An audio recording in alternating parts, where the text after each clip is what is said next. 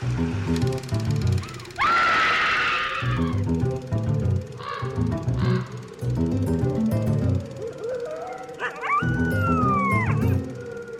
everyone, and welcome to a very special episode of Scream Scene, the horror movie podcast, where normally we watch every horror movie ever made in chronological order and then we rank them from best to worst.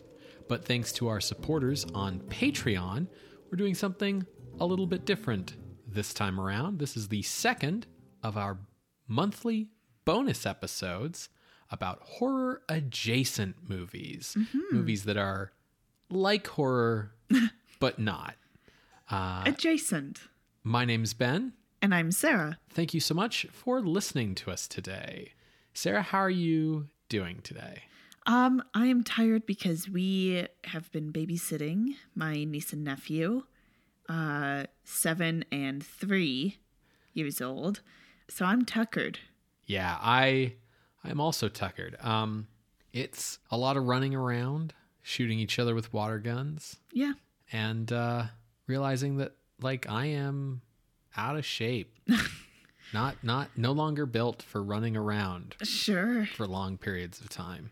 I'm pretty excited about this horror adjacent episode though. Yes. So we had a poll up on Patreon for people to choose our next horror adjacent movie and our patrons voted for the 1999 The Mummy. Yeah, I'm a fan of this movie. I like this movie. This is a fun movie. But like Sarah, you like love this movie. Yes, this is a very good movie. It's one of my favorite movies, and I've seen it countless times. You've talked about this movie on a podcast before. Yes, um, season one of Kyle and Dave versus the Machine, where a machine has grown sentient and kidnaps Kyle and Dave and forces them to watch movies.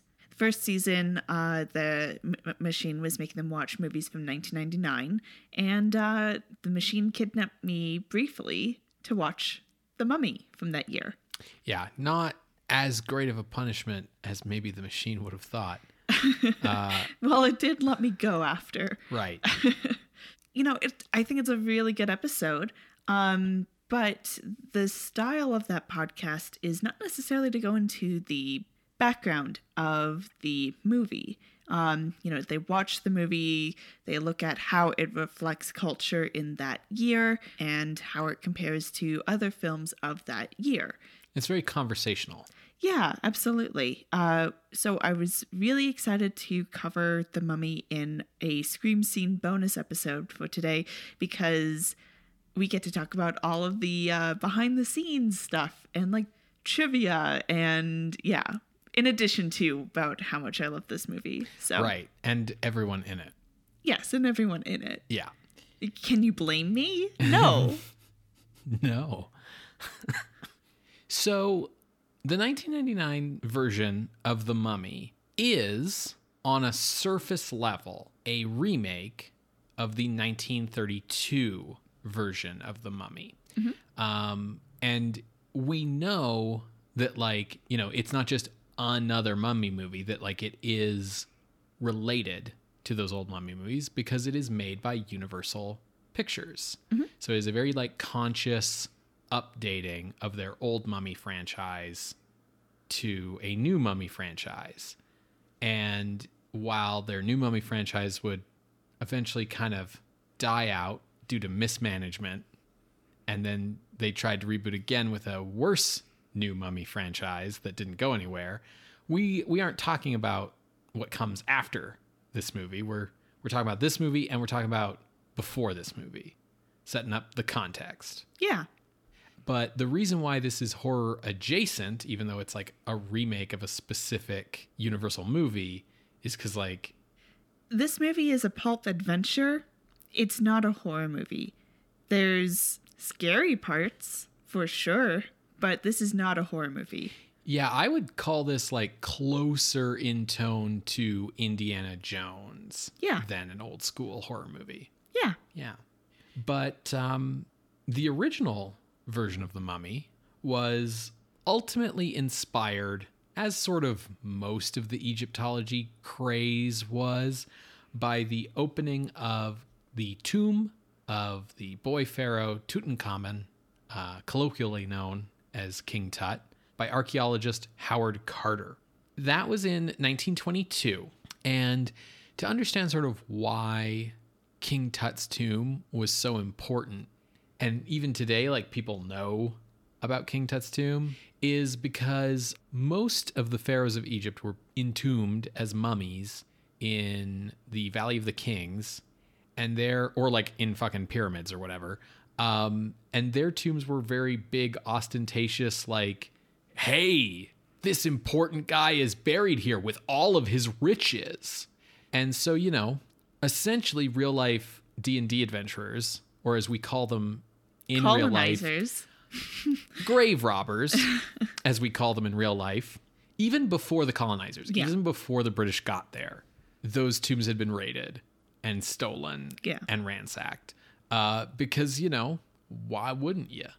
Other than, well, I'll get to why wouldn't you. But um, on the other hand, Tutankhamun's tomb was found basically intact. And that's because he was essentially buried in the equivalent, the the Egyptian pharaoh equivalent of an unmarked grave, because he was assassinated as like a teen, uh, because he was never really popular, because he was the son of like the least popular pharaoh of all time, uh, Akhenaten. Tutankhamun, at least, got like buried in full pharaoh regalia in a big tomb. It just was unmarked. Akhenaten and his wife Nefertiti were fucking erased from history. I don't have time to go into Egyptian history here, but suffice to say, because Tutankhamun's tomb's location was like unknown and nobody liked the kid, nobody raided it. So when Howard Carter arrived with the expedition he had in 1922, it was mostly intact, which meant it was a sensational find that made headlines the world over. But just like today, in 1922, news media couldn't just report, hey, this is a really important archaeological discovery for historians. News media had to be like, nah, let's juice this shit up a bit. So, as people from that expedition began to die of things like malaria or old age or a car accident within the like years after the expedition, the news media was like, it's the mummy's curse. Because, like, They weren't quiet about it though. no, they were like, Mummy's curse strikes again. um, so the idea being that, like, these pharaoh tombs, the reason why you wouldn't want to break into them is because they were, like, cursed. Like, whoever disturbs this tomb will be cursed. But people were like, whatever, curses aren't real, and just did shit anyway. But that idea of a mummy's curse sort of like inflamed the public's imagination until the only thing people really knew about Egypt was that mummies have curses, basically. Now, The Mummy, the original movie, came out in 1932. So it's like, okay, why would you make that movie in 1932, like 10 years after all the excitement? Well, two reasons. The first is that in 1931, Universal released Dracula and Frankenstein and made a shit ton of money. The second reason is that the cataloging of all of the stuff in the tomb was completed by Carter in 1932. So the tomb was back in the news. So that made it topical. Universal hired John Balderston, who had written the scripts for Dracula and Frankenstein, to create a screenplay based around the mummy. He was sort of ideally suited for this job because he had covered the opening of Tut's tomb in 1922 when he was a journalist. His script would be based on a story treatment by Richard Schayer and Nina Wilcox Putnam, but his rewrite is what turned it into a Egyptian mummy movie. They had written a movie about like Cagliostro. It's a long story. It doesn't matter. But Balderston took that and turned it into a story about a priest in ancient Egypt who falls in love with the pharaoh's daughter and is mummified alive for that crime with a curse put on his tomb should it ever be open. The mummy awakes in the present day because a team of archaeologists have discovered his tomb and they have read from the Scroll of Thoth, and that uh, awakens him. Uh, he causes the at least one of the original archaeology party to go insane and then shuffles his way out of the tomb. And we pick up 10 years later in 1932 where this mummy, Imhotep, uh, has taken on a like modern guise as Egyptian Ardath Bey. So although he's in like the standard mummy appearance of like dried up corpse and linen bandages in the first scene when he awakes, for the majority of the movie, he just looks like a real crusty man. And A man who has not had access to moisturizer in many a year. Right, exactly. um, and as Ardath Bey, he stalks the woman that he believes to be the reincarnation of the princess he fell in love with 3,000 years ago. So that's that's basically what the original mummy's about. Uh, Balderston used names from Egyptian history to give the movie some credibility, I guess. So he took the name of the 27th century BCE architect Imhotep, who designed the first pyramids, and applied that to the mummy character. And he also took the name of the 14th century BCE princess Ankhsenamen, who was the daughter of the pharaoh Amenophis. And Balderston uses both of those names uh, for the pharaoh and the daughter in this movie. Fun trivia fact, just to tie it all together Amenophis is the Greek form of that pharaoh's Egyptian name, which would be Akhenaten, because Ankhsenamen was Akhenaten's daughter. She was also the wife of Tutankhamun, Akhenaten's son, because that's how shit worked in Egypt back then. You married your sister. Other fun fact uh, Imhotep and Ankhsenamen did not live during the same time at all. Yes, that's yes, 27th century and 14th century. Um, he also adds some ancient Egyptian religious references like to Thoth and Osiris and so on to give the script credibility. Although the actual idea of a mummy coming back to life and stalking around people isn't really one from Egyptian religion or mythology. The resulting script from this story bore more than a passing resemblance to Universal's earlier Dracula movie. It even had actors David Manners and Edward Van Sloan in basically the same roles in both films. It could be accidental because Balderston wrote Dracula, but also Dracula made a ton of money. Yeah. So it's probably not yeah, it's- accidental. It's, it's, definitely not accidental. It was 100% on purpose. Now, you might think, hey, if we're repeating Dracula and we're even getting like David Manners and Edward Van Sloan in here, clearly the mummy is going to be played by Bela Lugosi. But Bela Lugosi and Universal had had a kind of a falling out by this point, and so Universal put their other big horror golden boy in the lead role, Boris Karloff. So he plays the role of like both Imhotep and the modern day disguise Ardath Bey. Karl Freund, the cinematographer of Dracula and Fritz Lang's Metropolis, was chosen to direct the film, and he brought a lot of like that German expressionism style to the picture. The film cost $196,000 and was a modest success at the box office with mixed critical response. We reviewed it in episode 35 of Scream Scene, and it is currently sitting at number 124 out of our ranked list of 197 movies. While it romanticizes ancient Egypt explicitly at the expense of Islamic Egypt, from a modern point of view, it's a pretty good depiction of the arrogance of the British Museum, and Imhotep's disdain for the plundering of his country makes him into kind of like a sympathetic figure from a modern mm-hmm. perspective, which gives the movie unintentionally maybe a sort of more complex morality than simple good and evil. There's also that, you know, love story, love through the ages, Mm-hmm. um, that is going on there. But you know, it's still a horror movie because like if you're walking around getting groceries and this like old man comes out of nowhere and he's like, "You are the reincarnation of my lost love from 3000 years ago. You must come with me so that I can put you into old clothes and pray to Osiris to turn you into your old form." Kidnap. That would still be pretty bad. Oh, totally. Yeah. Yeah. Um, however, the movie is very slow paced. Um, and while it has like a very good opening and a very good ending and a pretty cool like flashback sequence in the middle, all of the connecting tissue is just reheated Dracula leftovers. It would be eight years before Universal would return to mummies in 1940's The Mummy's Hand. This was a B movie with a budget of only $84,000. It was not a sequel to The Mummy, but rather a reboot of the Mummy concept.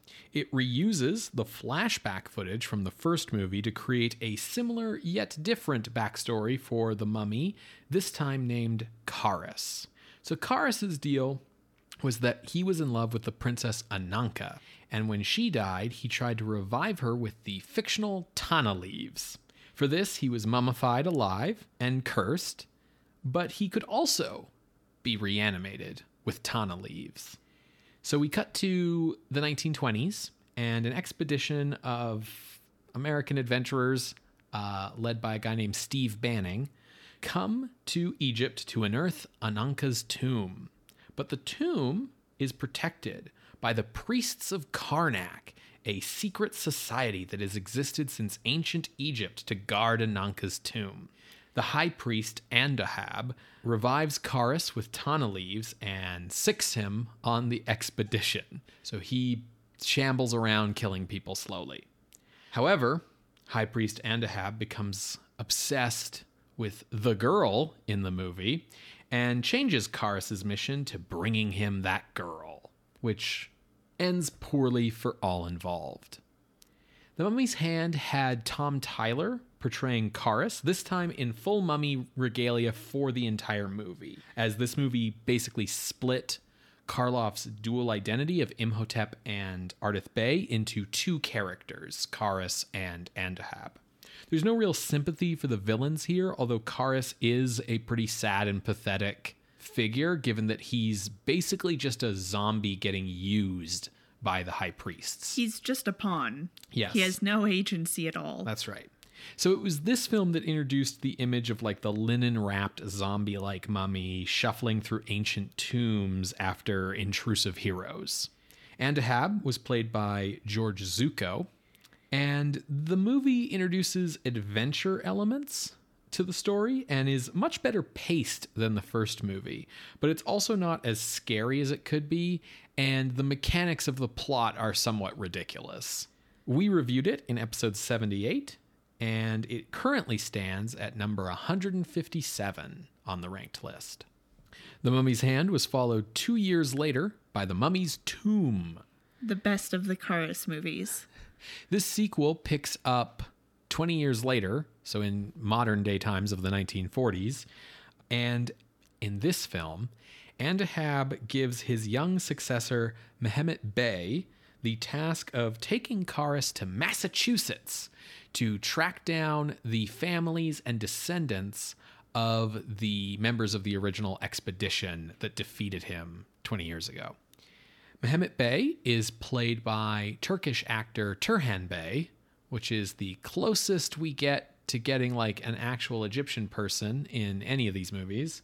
Um, but Kharis is now played by Lon Chaney Jr., best known among Universal horror fans for playing the Wolfman, but he also did have one off turns as both Dracula and Frankenstein's monster. This movie sees Kharis stalking through suburbs uh, in a kind of like proto Halloween sort of feeling. It features one of the first instances of a horror monster attacking teens necking in a car, and we enjoyed The Mummy's Tomb quite a bit. Um, it was more firmly horror than The Mummy's Hand, and better paced than The Mummy. We reviewed it in episode 95, and it currently ranks at 102. Two more sequels came in 1944, both featuring Lon Chaney Jr. continuing in the role of Kharis. In The Mummy's Ghost, a new priest, now of Arkam instead of Karnak, for some reason, is sent to America to recover the mummies of Kharis and Ananka. The priest, Yusuf Bey, awakens Kharis with the Tana leaves, but the body of Ananka disintegrates when they try to take it, indicating that she's been reincarnated in the form of an Egyptian American student at the local university. Kharis goes after her, and the film ultimately ends in tragedy as Kharis carries the reincarnation of Ananka into a swamp to die in order to escape a sheriff's posse. You know, those famous Massachusetts swamps. Yes. This film brought back the sort of reincarnated love aspect of the original, incorporating it into the Kharis movies. We reviewed this movie in episode 121, and it's currently ranked at 156. The Mummy's Curse picks up uh, like another 30 years later or something, uh, which means that technically it's set in the 1970s, which means that like references to the war in this 1944 movie are actually to the Vietnam War. What? um, anyways, in that film, a land development company drains the swamp uh, so that they can develop the land. Two priests of Arkam arrive this time to try to recover the bodies of Kharis and Ananka, as does a party of researchers from the university.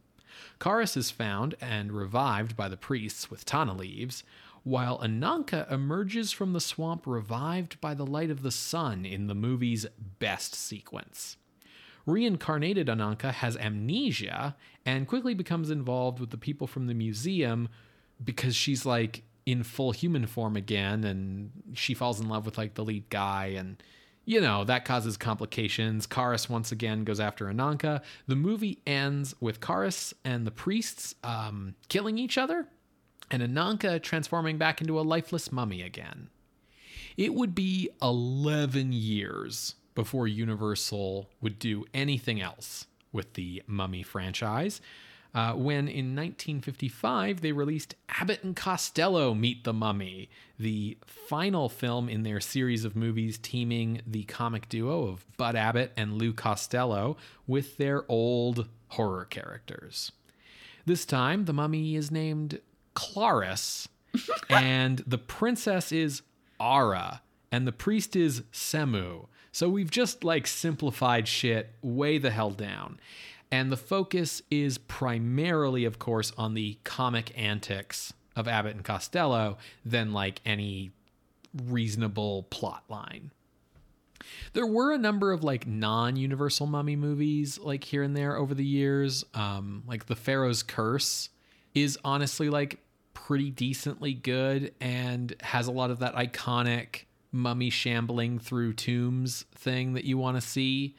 But ultimately, the the actual Mummy franchise from Universal was rebooted in 1959 with The Mummy, produced by the British studio Hammer Films, but released by Universal International, giving Hammer access to like the copyrighted characters and situations from Universal's movies. This film had a budget of 125,000 pounds and sort of remixes elements from all of the older Universal movies into a new story. This time, the year is 1895, and Peter Cushing plays John Banning, son of archaeologist Stephen Banning, who is unearthing the tomb of the Princess Ananka. An Egyptian, Mehemet Bey, warns the archaeologists of a curse. But of course, Stephen presses on ahead. He finds the scroll of Thoth deep in the tomb and he reads it, but is driven mad by what happens next. Three years later, he comes out of his catatonia and sends for his son to tell him the truth of what had happened. Turns out he accidentally revived the mummy of Kharis, High Priest of Karnak, played by Christopher Lee. His backstory is basically the same as in the Universal Mummy movies. Um, and now he's out to kill those who desecrated Ananka's tomb. Turns out Mehemet Bey was a worshipper of Karnak and brings Kharis over to England in order to kill the Bannings. But it turns out that John's wife is the reincarnation of Ananka, which allows John to distract Kharis long enough in order to defeat him when the mummy sinks into a bog at the end of the movie. the Hammer Mummy movie series continued in three sequels The Curse of the Mummy's Tomb in 1964, The Mummy's Shroud in 1967, and Blood from the Mummy's Tomb in 1971. But each one of these were about completely different characters in completely different situations, and none of them saw the return of Peter Cushing or Christopher Lee. They were all like, some archaeologists unearth a mummy tomb, there's a curse, bad stuff happens, but there wasn't any like plot connection between them or any connection to the earlier Universal films. And that basically traces the iterations of the Mummy franchise up to the point when Universal began efforts to revive it once more in the modern era of the 1980s. Yes. So, listeners may be surprised to learn that the story of producing the mummy begins uh, in the modern era begins in 1987 Wow. with George Romero. Oh, interesting. So, horror was the goal with choosing Romero to create the treatment as well as being set to direct. Um, unfortunately, uh, due to production hell, um, he had to leave the project. But from what I could find, the studio wanted something that was very uh, Terminator esque. I could kind of see that with the mummy, honestly. Uh, and story wise, it would not have been good. Oh, It featured the mummy uh, being brought back to life, um, but he would have been buried with this globe. If you get it wet, anything the globe touches disintegrates. And upon being awoken, the mummy would try to take the globe to the ocean to destroy the world. As the mummy comes to life, a an archaeologist goes like, "Oh shit," and grabs the globe without any real motivation to do so and is running away and the mummy is coming after him like the Terminator. It sounds super shitty. yeah, that's like not world threatening. Like, mm, it's not what I want out of my mummy movie. It doesn't really make sense. But I can see I can see where they got all the individual parts of that from like the popular movies of the era, right? Like why they would think like this is the way to do it. Yeah. It's sort of similar to how in like the 2017 The Mummy, it was clear that like they were more interested in making like a Marvel style big big action movie than like a horror film. Yeah. Uh, so this initiative was led by producers James Jacks and Sean Daniel of Alphaville Film. So Sean Daniel, as a producer, has been working since the 80s, and he's behind some pretty big movies like, say, 16 Candles. Oh. Um, James Jacks is a producer who mainly got his start in the 90s. He did a movie called Raising Arizona Yeah. And then started a partnership with Daniel on the movie Dazed and Confused. Hmm. And then they continued working together through Alphaville Film for the rest of their careers. Sure. And their main goal was wanting a 1932 Mummy remake for the modern era. The modern era. The modern era. So, 1987's attempt didn't go anywhere. So, three years later, in 1990, uh, they reached out to Clive Barker for a Oh treatment. Oh no. So, this mummy fucks. okay, so Clive Barker is behind Hellraiser, all of the Hellraiser sequels, um, as well as Candyman, Yeah. uh, and and many other things. He, but he's like a big horror guy. Yeah, I think like he's he's sort of in that Stephen King area where like he's a writer with a lot of novels, but like most people probably are familiar because of like adaptations of those novels. Yes. Now he, uh, you know, writes forever, um, but he also goes on to become an executive producer of the 1998 Gods and Monsters. Yeah, that's that tracks. He's um He's gay. he's gay. uh, Gods He's and a, Monsters. he's a horror guy and he's gay. So yeah, that tracks. Gods and Monsters, for listeners who don't know, is like a a biopic of James Whale. Yeah. So Clive Barker's version was also super fucking weird. I mean, it's Clive Barker, so yeah.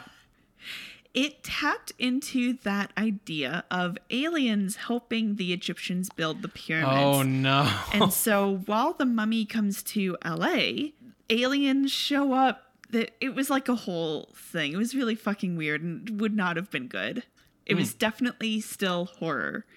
It resided in production hell. Hmm. And then in 1992, Francis Ford Coppola released Bram Stoker's Dracula Yeah. and made a fuck ton of money. Yeah.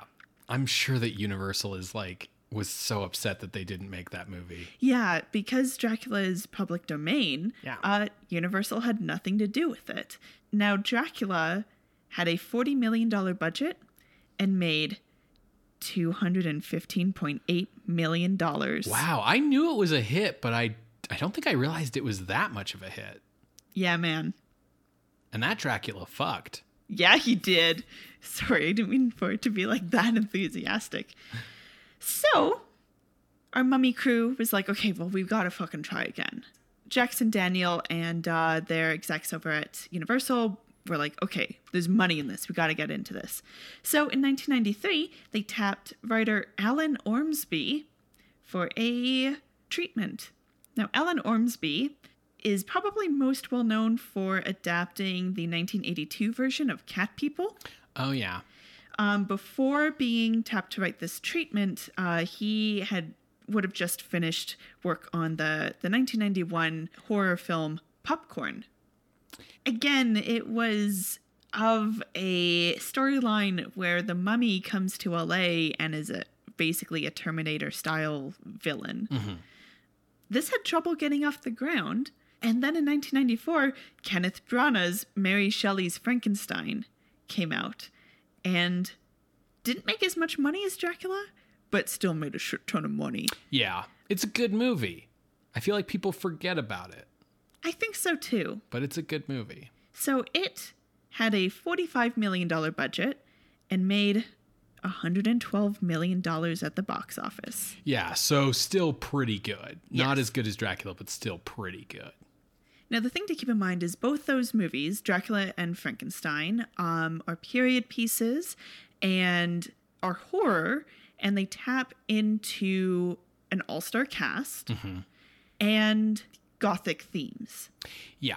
They're also like the specific deal with both of those movies is that they're like the closest movie adaptations to the original books. Hence which the title. which as you mentioned earlier, public domain. Yes. Which is the thing about the mummy. Like the idea of mummies is free, but like the specific like like Imhotep is not. You know, Imhotep is property Universal Pictures kind of thing.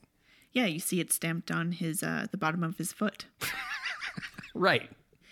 So, all of this Dracula, Frankenstein, renewed interest in the mummy. They're really trying hard.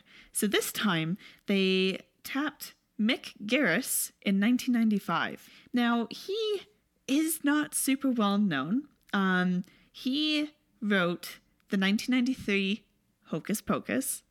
Okay. Uh, and then everything else, you know, still some movies, but mainly known for TV adaptations of uh, Stephen King. Okay, sure. So he, along with Alphaville, um, pitched this idea to Universal, specifically the executive Sidney Sheinberg. Okay. And the idea was a combined Imhotep and Kharis kind of approach, emphasizing the love beyond the ages, kind of what we see in Dracula. Uh, set in contemporary times, Garris really wanted a like 1920s period piece and to have it align with the opening of say King Tut, but because of budget constraints, Yeah. um, they were like, no, we don't want to do this. Yeah, studios don't like to do period pieces if they don't have to. Partially, yeah, that budget thing, because you have to make everything now. And also because it's like way harder to have someone in 1925 like flip open their new iPhone. People don't flip open iPhones to like pull out to like pull out their new iPhone and show off the latest like social media app on it. Yeah, I don't think that was particularly of concern in the 90s, but yes. Similar issues. Yeah. In the 90s, it would be flipping out their like Their- Motorola car phone. Or like their can of Coke. Like, Right, sure. but Universal executive Sheinberg was like super into this idea. He was mm-hmm. really pushing hard to get this going. And then Universal was purchased in 1995 by the Seagram Company. Yes, uh, yes. This okay. We're getting into. Oh no. Now, Sheinberg um, decided to leave over the purchase, but he was allowed to bring five existing projects with him. And one of them that he brought with him was this mummy. If you don't know, listener, Seagram's was a like. I mean, they were developing into a, like a big, huge conglomerate, hence buying a movie studio. But like, they're a they're like an alcohol company. Like they make like gin and whiskey and ginger ale.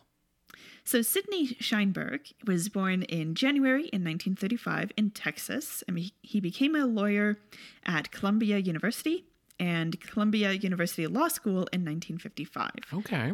In 1958, he moved to California to teach at the UCLA School of Law.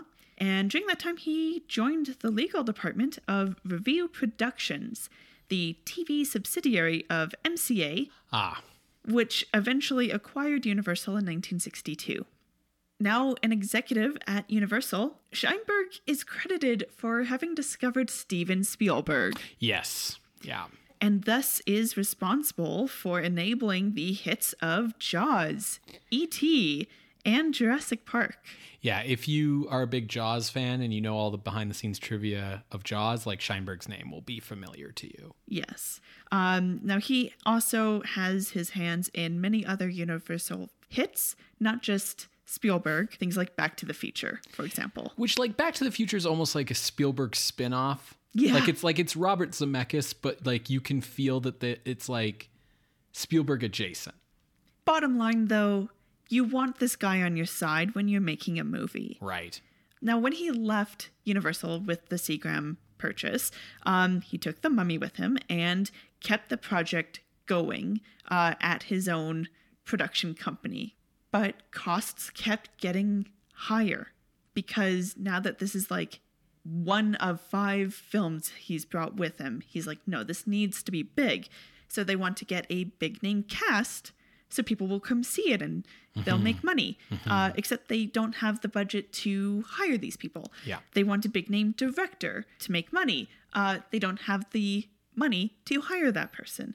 So eventually they actually priced the project out, and this 95 version of The Mummy never got off the ground. Right.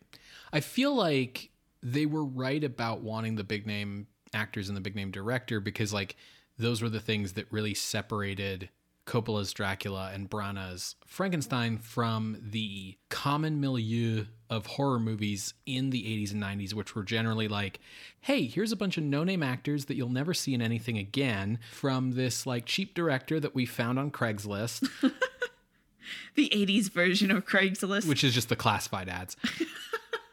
and uh, they're going to get killed by this stunt man wearing a mask, one, uh, one after the other over the course of the next 90 minutes. I feel like that was the big problem about like trying to make the mummy into like a Terminator modern day thing is to me that would feel like way too similar to just like oh he's just like he's Jason or Michael Myers wearing toilet paper instead of a cool mask. or the Terminator. Sure, Wearing or toilet yeah, paper. But I mean, the Terminator is just Michael Myers if he was a robot. People forget that the, the first Terminator like feels like a slasher movie. Yeah. Time traveler slasher movie. Yes. So, finally, 1996. Because Alphaville still wants to make this movie. Hmm. So they head back to Universal and they bring along a writer named Kevin Jarre. Kevin Jarre was born in 1954 in Detroit. Uh, now, his parents divorced and his mom remarried an actor named Brian Kelly. Do you know who this guy is? No. Uh, he helmed the 1960s Flipper, Oh, okay, cool. and he actually got Jarre some uh, acting credits as a kid on Sure. Flipper, because Yeah. why not? Yeah.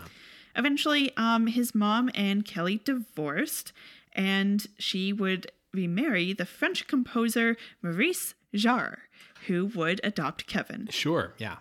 Now, uh, Maurice Jarre uh, scored movies and um, encouraged Kevin to take up uh, screenwriting. He wrote a treatment that would eventually become Rambo First Blood Part 2. Okay. Now, the thing that he would most be known for when he was picked up to help with The Mummy is the 1993 film Tombstone. Oh, okay. So he wrote that, and he actually directed scenes with Charlton Heston. Yes. So he wrote a treatment for The Mummy, and the general story eventually became the 1999 film. Okay.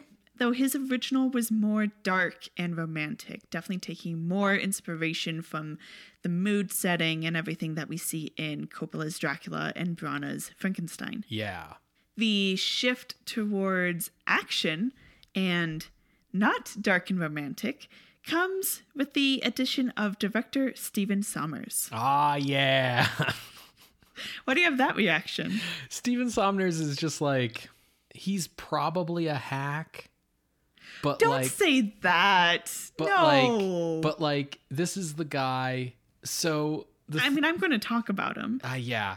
It's just, you know, after doing The Mummy and Van Helsing, he also did like the first G.I. Joe movie. Yeah. That's the kind of guy he is. He makes money, Ben. He makes he makes big dumb action movies and we love him for it. So he was born in 1962 in Indianapolis. He would graduate university in Minnesota in 1980, and it looks like he did kind of a dual degree thing uh, with the University of Seville in Spain. So, because he was in Europe, um, he was a theater actor for several years, as well as uh, managing touring bands across Europe. Huh. Now he wanted to give film more of a shot. Um, he liked acting, but he's like, no, I, I I also really like managing bands. So clearly the combination of that is director. Right, yeah. So he headed back to the U.S. to go to the USC School of Cinematic Arts, and he majored in directing and writing.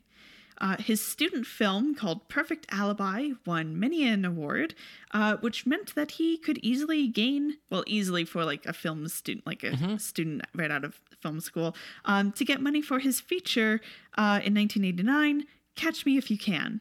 Not that one. Not that one. Unfortunately, after Catch Me If You Can, he hit hard times with a period of no work. His comeback came through Disney uh, with the 1993 Adventures of Huck Finn Oh yeah. and the 1994 Rudyard Kipling's Jungle Book. Oh yeah, that's the one with like an adult Mowgli and it's live action and he does like pulp adventure jungle stuff. And Cary Elwes is in it. Oh, I don't remember that. Okay, huh. So The Mummy would be his big hit uh, for his whole career, even to today.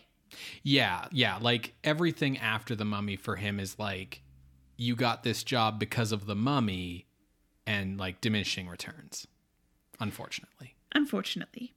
So he felt that in order to make the mummy different enough that people won't go, oh, this is just a ripoff from Dracula and Frankenstein, he wanted more action and excitement and more of a pulp feeling. Now, I don't really blame him for this because this is now like the late 90s and Dracula and Frankenstein were early 90s, so I can understand why he's wanting to go this route. So he basically rewrote the script, you know, took the same plot elements, but kind of rewrote it to bring in more of that pulp element. Yeah, I knew that Sommers was the guy who like made it the pulp thing. So that's why like every time you mentioned a writer, I was like, but didn't Sommers write it? In order to get this film off the ground, you know, they've pitched it to Universal, they're into it, but it's it's still not greenlit. Right. Uh, they needed an action star who was funny and charming. So Sommers sourced Brendan Fraser while the script was still in development. That's so interesting to me because like while I understand the like let's move away from Dracula that was like 8 years ago feeling, it's not like Pulp Adventure was having like a big comeback in the late 90s either, right? Like no, like there was one, but that was because of the mummy. right, like the last time anyone had done anything like this was like the late 80s for Indiana Jones. So like he's still tapping into like a genre that's not current. And I mean, we know that Brendan Fraser is going to work out in this role, but like I feel like no one really pegged Brendan Fraser as an action guy before the mummy. No. Before going to Fraser, they had hoped for Tom Cruise, Brad Right. Pitt, mm-hmm. Matt Damon, Ben Affleck, big names in the 90s. and still big names today and still kind of your like you know like standard deck of like standard hand of action movies like like tom cruise played the lead action role Yeah. in the other mummy like 17 18 years later Yeah, but none of those people worked out, uh, whether it was because of scheduling or money or whatever. Sommers and Fraser had the same agent. oh interesting Yes, so that's kind of what made it easier to tap Fraser. i'm sure you're gonna tell me but like was it a thing where like Fraser was bugging his agent like get me an action role get me an action role i don't want to do comedy anymore and then like the agent bugging Sommers like hey i got a guy for you i got a guy for you No, uh, Sommers was like, "What about that Fraser guy?" Um, and Fraser was already aware of the project. His filmography, I'll go into it a bit more, but um, he kind of bounced between comedic and dramatic roles. Okay Um, even though comedy seemed to be where he had his most success, and he was fit. Uh, so they were like, "I think he can do action. Dope. Let's get him on the project." Yeah, this is before the days when a movie studio would take a comic actor and be like, here, don't drink water for six months and take these steroids, and you'll have fucking abs for days for this movie. Put a pin in that. Okay. Brendan Fraser was born in 1968 on December 3rd in Indianapolis Huh. to Canadian parents. Yes, I knew that. Uh, as Canadians, we need to point out whenever someone's Canadian Yeah. or has a tie to Canada. Yeah, absolutely. Such as Boris Karloff fighting fires in Saskatchewan. Right. Yeah, we need to claim everybody we can. Fraser's father worked as a Canadian Foreign Service officer Okay. uh, for the the Office of Tourism, so they moved frequently. However, his interest in acting came after seeing a live theater production in London while on vacation. Uh, London, England, not London, Ontario. Right. Yeah, I, f- I figured, but it's still good to clarify. So, after graduating at Seattle's Cornish College of the Arts in 1990, he moved to Hollywood. He got the lead in 1992's Encino Man, uh, which is kind of a cult classic, uh, mainly because of Brendan Fraser. Uh, but he plays like a prehistoric caveman who gets like melted out of the ice. As I said, he bounced between comedies and dramatic roles and got his big break with 1997's George of the Jungle. yeah, I remember that movie. Uh, as an example of how he would bounce between comedies and dramatic roles, he would play a part in Gods and Monsters in 1998. That's right. I will say that like one of my favorite Brendan Fraser movies from back in the day, which grain of salt, I haven't seen this movie in like 20 years, but really shows that dramatic comedic thing because he does both in this movie is um Blast from the Past. Yes, that came out same year as The Mummy. Oh, cool. Once Fraser was brought on board, the movie was greenlit. Yeah, sometimes you just need a name. Yep. Now, I, I found this quote from Stephen Sommers and I wanted to share it. Okay. I wrote the lead guy as a macho action hero. The script also has a lot of humor in it. And at six foot four and 200 pounds, Brendan was a big, strong guy who could throw a punch and shoot a gun, but he would also make you laugh and have a laugh at himself. He has that kind of charm. Yeah, absolutely. Six foot four? Um, six foot Jesus four, man? 200 pounds? The full quote said solid wall of muscle. so Fraser's biggest financial success came with The Mummy. Some of his big critical successes down the line would include Blast from the Past and uh, 2004's Crash. Yeah, a a best picture winner that has not aged well. He worked in film regularly until 2014. Then he moved over into doing some television. He struggled physically due to ongoing issues from the physical roles in his youth. He needed like a partial knee replacement, uh, actually had like a laryngoscopy from these roles. Yeah, he did all the stunts, but he didn't always do them safe. No. And another struggle that he faced was a sexual assault. Um, now, he spoke about this in a 2018 issue of GQ, um, but he went public that year uh, that Philip Berk, president of the Hollywood Foreign Press Association, sexually assaulted him in 2003. At that time, Fraser would have been working on Looney Tunes Back in Action. A good so, movie, underrated. A good movie. And due to production issues and a little bit because of this assault, um, it didn't get recognized when it was released, really. Mm-hmm. He tried to speak out at like after the assault, um, but was really shut down. Like, don't talk about this, you know, whatever. It's also like really hard to go public with a story when the person who assaulted you is like a major figure in the entertainment journalism exactly. sphere. Yeah, that's what I mean with like Looney Tunes not really being covered. Yeah, exactly. So he struggled with depression as a result from that. He went through a divorce, had chronic pain. Um, so he he's had a really rough many a year. Yeah. Though right now, uh, people are calling it the Renaissance um, because uh, from 2019 to now, he's getting a lot more film work. Largely because I think, you know, he spoke out in 2018 and people were like, oh shit, like you've gone through a lot and started looking back at some of the work that he did in the years where he seemed to be out of the spotlight and started going, oh shit, he's a really good actor. Let's mm-hmm. put him in our current project. I think there's also an element of like, you know, people who enjoyed Brendan Fraser's movies in the 90s are now old enough to be making movies and being like, let's let's bring Brendan Fraser back. Yeah. If you want to cheer yourself up about the state of Brendan Fraser's career, he's very, very good as Robot Man in Doom Patrol. Mm-hmm. So, to play the love interest, Sommers and the Mummy team reached out to Rachel Weisz.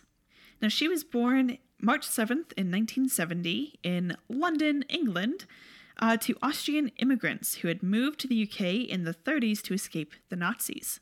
So she's close in age to Brendan Fraser then. Yeah, only a two year age difference. Which is nice. Yeah.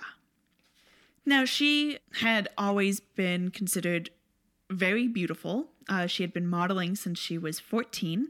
She attended the University of Cambridge to study English and was participating in student drama productions during that time.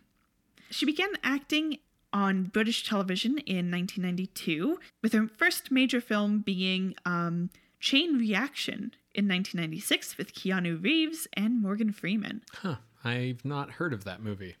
She would continue doing roles in British TV and film, and uh, having some roles in minor American films, such as 1998's The Land Girls, um, which is where Stephen Sommers first saw her. Her big break came in The Mummy and some following really notable movies, uh, both for whether it's critical or financial success, would be 2001's The Mummy Returns, mm-hmm. 2001's Enemy at the Gates, mm-hmm. uh, which she starred opposite Jude Law. Mm-hmm. Uh, 2002's About a Boy. And then her big critical hit came with 2005's The Constant Gardener. Yeah. Where she was won the Academy Award for Best Supporting Actress, as well as uh, the Golden Globe and Screen Actors Guild for Supporting Actress. In 2008, um, there was the third Mummy movie, Tomb of the Dragon Emperor, and she declined to return because of script issues. I seem to remember reading somewhere that like it was script issues, but it was also like she was like, yeah, if you can like take nine months to revise the script and then I'll have my baby and then I'll come on board. And they were like, no, we have a hard deadline for like when it needs to be out, so we can't work around you being pregnant. So fuck off. Yeah. I hate studios sometimes. Mm-hmm. Yeah. Um, so she had continued hits with movies like 2010's The Whistleblower.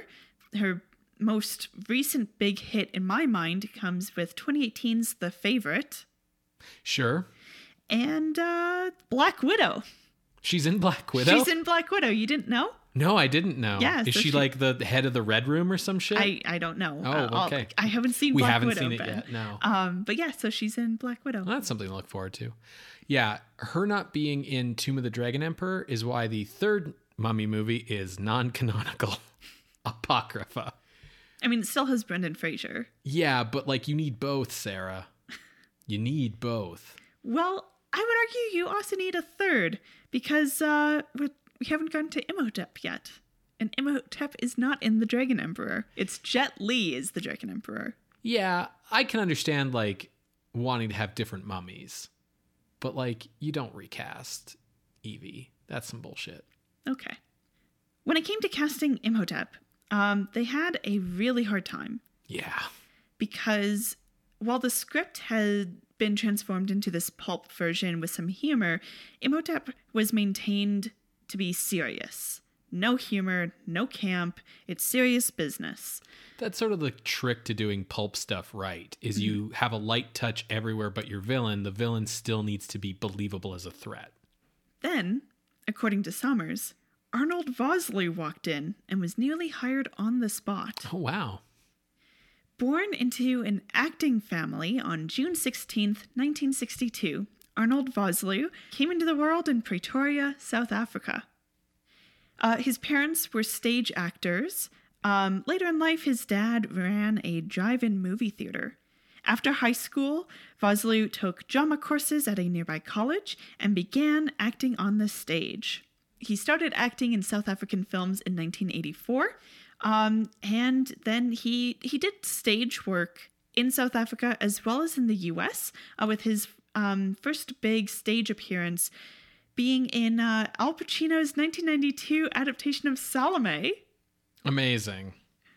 which I did not know that Al Pacino acted on the stage at all. Yeah. Yeah, and he like directs stuff too. Yeah. Yeah. His US film debut came in 1992 with 1492, uh, Conquest of Paradise. Oh, that's right. He is in that movie. Vosloo then stepped into horror in the role of Darkman in the sequels Darkman 2 and Darkman 3 in 1994 and 1996, respectively. That's right. He replaced um Liam Neeson plays the role in the first one. That's right. Uh, now, his kind of biggest action role would have been 1993's Hard Target with Jean Claude Van Damme and director John Woo. Cool. He is the villain in that movie. So, he was a big hit in the 1999 The Mummy and would return again in 2001 for Return of the Mummy. Um, The Mummy Returns. yeah, The Mummy Returns. Um, and then I, I just because this is hilarious to me. He was the bad guy in uh, 2003's amazing action movie Agent Cody Banks. Oh my. I've never seen that movie. Oh, I have Okay. because I was a big Hilary Duff fan. Vosloo also starred uh, opposite Leo DiCaprio in 2006's Blood Diamond. Um, and in 2009, he played Zartan in G.I. Joe Rise of Cobra. also from Steven Sommers. Yes. Now, um, often apparently people will go up to Vosloo on the street and be like, "Are you the guy in Titanic?" what? Oh, they think he's um Billy Zane. Yeah. To which Vosloo will reply, "Of course, of course." Good answer. I can see how you would make that mistake. I I can't picture Vosloo right now in this moment here today with hair. So I'm having to like sort of Photoshop like hair on top of my mental image of him, and then yeah, he does look like Billy Zane. So all right. I can attest to thinking that he is Billy Zane because as a child, well, I don't know if I would say a child. When I first saw Zoolander, Billy Zane is a guest judge on uh, like this like impromptu like stage modeling walk, and they're like, "Oh, Billy Zane," and I remember seeing him and being like, "Oh yeah, he's the Mummy." Okay. There you go. There you go, folks. What are your cultural touchstones, Titanic or the Mummy? right. You'll think one guy is the other guy, regardless. As for being cast in The Mummy, Sommers said that it was because Vosloo was intimidating. Quote, I can't explain it. He's Shakespearean, he's serious, he's very commanding. Within 30 seconds, I knew he was going to be Imhotep. Now, for Vosloo's part, he thought that they'd go with a bigger name because he's thinking of uh, Robert De Niro in Frankenstein. Sure. So he was honestly surprised to be cast, but he, he was happy. And then he got into costume. His main costume is kind of an Egyptian skirt and then a- robe over his shoulders, but often he's seen in just the skirt. they're rags. Like, they're rags. And um, this is where I'm going to refer to that pin of um, Marvel making their actors get into like hyper fit state through exercise. According to this this interview with Sommers, uh, he said that like Vosloo looked great. He was only 10 or 15 pounds overweight. But when he was in costume, you saw every pound. Right, sure. So he went to Vosloo and told him to channel Yul Brynner from Ten Commandments, Yeah, yeah, yeah. I can see it. both in fitness and in stature. Yeah, yeah. No, you know what? Like, so Yul Brynner played um, the Pharaoh. Yeah. In in Ten Commandments, if people don't know, and like, I can to- like that connects so many dots for his performance in the Mummy for me. Yeah. Um, so apparently Vosloo was like, fuck exercise. but they filmed in Morocco in the summer. And when it's that hot, you don't really feel like eating, and you definitely don't feel like drinking your hot Starbucks coffee. So he just sweated the weight away. Yeah. He's like, I just stopped having my morning coffee, any kind of sugary drinks, um, and in the heat, you don't want to eat. And that's how I lost the weight. And even still, like, just to bring it back to my point about the Marvel movies, like, he looks good, Vosloo, in The Mummy, but, like, he still looks like a, like, human being. Yeah, he's not, he doesn't look like Thor because they Yeah. aren't like, we need you to look like Thor. Yeah. He doesn't need to look like uh, Oscar Isaac as Ronan the Killer or whatever the name is. I'm thinking of like Apocalypse. Sorry, from Yeah. X Men. You don't need. Well, I think the the one I always just sort of think of is like when they make Chris Evans be shirtless as Captain America, right? Where it's like it's like he's in like full like sort of bodybuilder style body, which is like not meant to be a a body type that you're supposed to like have for like most bodybuilders don't look even like that outside of like competition season. Yeah. So in channeling Brynner, Vosloo played the mummy straight and emphasized the romance side of the story. Yeah. Now, to bring the mummy to life, Sommers tapped industrial light and magic. Which is the people you want to talk to. Yeah. Now, they actually came on board right around the same time as Brendan Fraser, uh, and I think that's part of why the movie got greenlit. Sure. Yeah, you got a good big name and a big effects house. Yeah. Now, ILM was founded by George Lucas in 1975 for Star Wars. And in fact, they had just wrapped some effects on 1999's Phantom Menace. Sure. Yeah. Now, as I said, they have been involved in the pre production of The Mummy for as early as 1997, providing some special effects to executives to help the film get greenlit. They motion capped Vosloo for the full digital version of The Mummy um, when he's his most gooey self. um, and then would use a mix of special effects, foam prosthetics, and LEDs as he becomes more human. Yeah.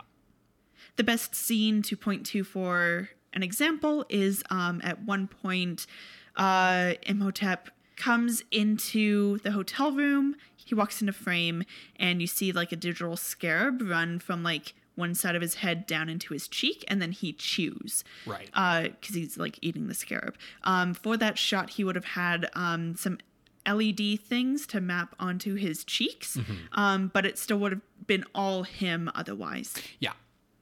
So, as I said, they filmed in Morocco uh, from May to August uh, in, in 1998. To take the place for Cairo, they decided that we can't do Cairo. This is supposed to be a period film.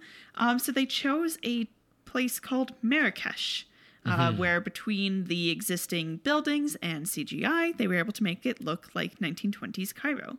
They also shot on location in the Sahara Desert, and when it came to studio shots, they went to London. Sure. Yeah, that makes sense. For Hamunaptra, the hidden city, they found an extinct volcano that had been used as a prison. Okay.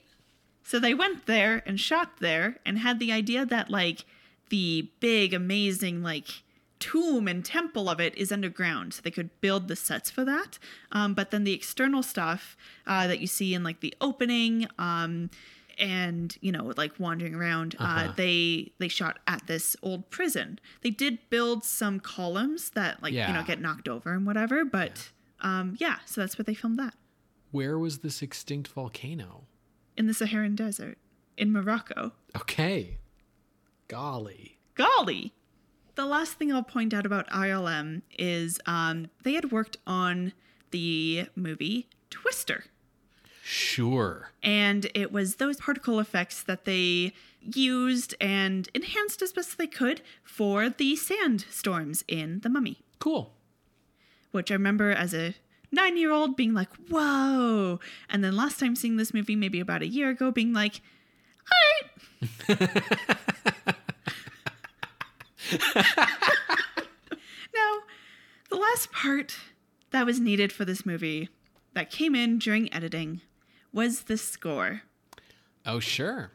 Okay, so we're not talking about like the guy who plays Ardath Bey or the guy who plays his boss or the guy who plays the- Yeah. the brother. Look, I had to fucking cut some things. Yeah, that's fair. Uh, my love goes out to Oded Fehr and John Hannah, and I will absolutely speak to them uh, in the second half. But I had Ben. We're already at an hour and a half in the raw recording. Yeah. Uh, I needed to cut Something somewhere. needed to go. That's fair. That's very fair. I'm not going to talk about the guy who was also on Star Trek. Well, here's the thing. For the score, Sommers looked up Jerry Goldsmith. He is a veteran composer uh, and had been working since the 1950s, for example, on uh, Playhouse 90 and Twilight Zone at CBS. His film debut score came with 1957's Black Patch. Uh, another notable film is 1959's City of Fear. And uh, he got an Academy Award nomination for 1962's biopic Freud, where he used atonal and dissonant sounds for the score, but he lost to Maurice Jarre's Lawrence of Arabia score. I mean, that's a good score, but what an interesting like connection. yes, uh, because that's Kevin Jarre's dad. Yeah. So yeah, the Lawrence of Arabia score's iconic. iconic. Goldsmith is also responsible for some other iconic scores like 68's Planet of the Apes. Mm-hmm. Seventies Patton.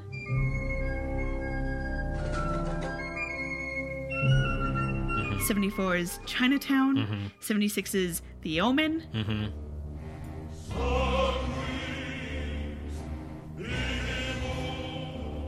and 1979's score for Star Trek the Motion Picture. Mm-hmm.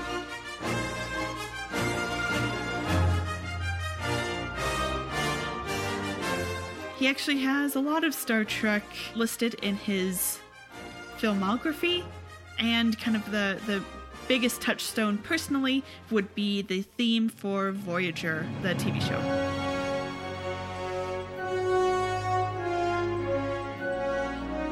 Yeah, now his motion picture theme got reused as the main theme of Next Gen.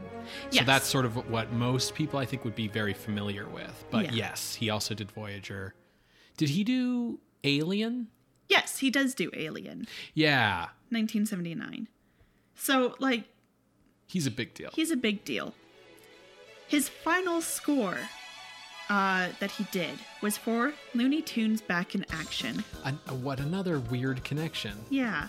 Unfortunately, it was unused due to the post production process changing the edit and like the timing of cuts and everything. Yeah. Um, because uh, Goldsmith had passed away before the film was finished, even though the score was finished. Yeah. So unfortunately, they um, had to not use it, but they did release it on CD and uh, people did enjoy it. Yeah, Looney Tunes Back in Action had a troubled production. Yes. Now, um, the other musical note that I want to put out there is that um, the orchestrations for The Mummy were by Alexander Courage. Wow, I didn't know that. Yeah, That's so he cool. composed the original Star Trek theme. Yeah, he and Goldsmith were like friends going way back, and Roddenberry wanted Goldsmith to compose the original Star Trek theme, and Goldsmith was like, "I'm busy doing Planet of the Apes or whatever. You should get Alexander Courage." Yeah. Huh. I didn't even know Courage was still alive by 1999. Right? Huh. I mentioned how The Mummy, in its pre production, had a very long history. Yes. The studio's budget request, like, you know, the limit that they're kind of looking for, uh, in like the early 90s and 80s, tended to be around $15 million. By the time Sommers was brought on board, um, they were like, yeah, okay, we'll do like 40, 45 mil. Um, That's what Dracula and Frankenstein cost. Okay, well, we'll go with this. Because they knew, like, hey, we got some big names, we got some big special effects, it's action, it's Period. it's period, it's going to be some money. Its budget at the end of the day was $80 million. I wonder if they screwed them on that. Uh, expand. So I I don't know about this, but like so one of the big stories in Hollywood is about how like the first Star Trek movie cost like a bajillion dollars, like was the most expensive movie ever made and like barely made its money back or whatever, and so they really cut the budget for the second one. But what they did was they ended up charging like the studio Paramount ended up charging against the movie's budget all of the various failed attempts to make that first Star Trek movie dating back to like 1971 or some shit and like the failed TV show and like everything got counted against that first movie's budget. So I wonder if something similar happened here where like all those earlier attempts, those earlier scripts, those earlier directors, all those earlier paychecks that had to go out to keep the movie kind of going the whole time got counted against the finished movie. I mean, there's probably a pretty good chance of that, though I can't say for sure whether that's the case. Okay. Now, um, test audiences didn't react well to the film Yeah. because they were expecting horror and they got pulp adventure. Uh, but according to Sommers, the studio managed to turn that around with a Super Bowl ad where it was like, it's pulp. And Okay. it, it all turned after that. I don't remember like so when I was when this movie came out I was 9 Yep. And I remember thinking as a 9-year-old that this was horror. I remember seeing commercials that scared me. I remember the poster really scared me as a 9-year-old. And I didn't see this movie uh, like until I was you know 12 or 13 or 14 or something like that like after the second one had come out is when i saw this first one and it was like oh this is totally different Yeah, I really wanted to see this movie as a nine year old. My parents wouldn't let me because they were like, no, it's going to be too scary. Uh, it was coming out. I'll kind of expand on this, but it was coming out in May. My birthday is in May. So I was like, I want to go to this for my birthday. And they're like, no. Near my birthday, my parents went to go see The Mummy without me. And they came back, and mom was like, oh, yeah, it's really good. And I was like, so I get to go see it? crickets. I never got to see it until uh, it was at least a year later. So I would have been 10.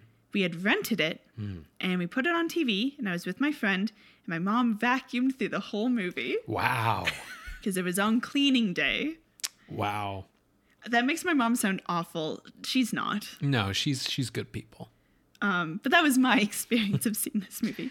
But I remember wanting to like go see it because I was super into Egypt. My my parents didn't see it in theaters. I do remember them renting it and not letting me watch it because they thought it was going to be a horror movie. And I eventually saw it at my aunt Liz's house. Uh, where they had like a box set of the first two on VHS, and I was explicitly told the second one's bad, but we did watch both of them. Okay. but I've seen the first one many times since then. I have not seen the second one since then, even though we own it. No, it, it's not bad. it falls into that trap of like a rehash of some of like the best hits. Mm-hmm. But like I I've actually come to really like appreciate the way that it plays with some of the tropes of the Imhotep Kharis lineage, I guess you could mm. say.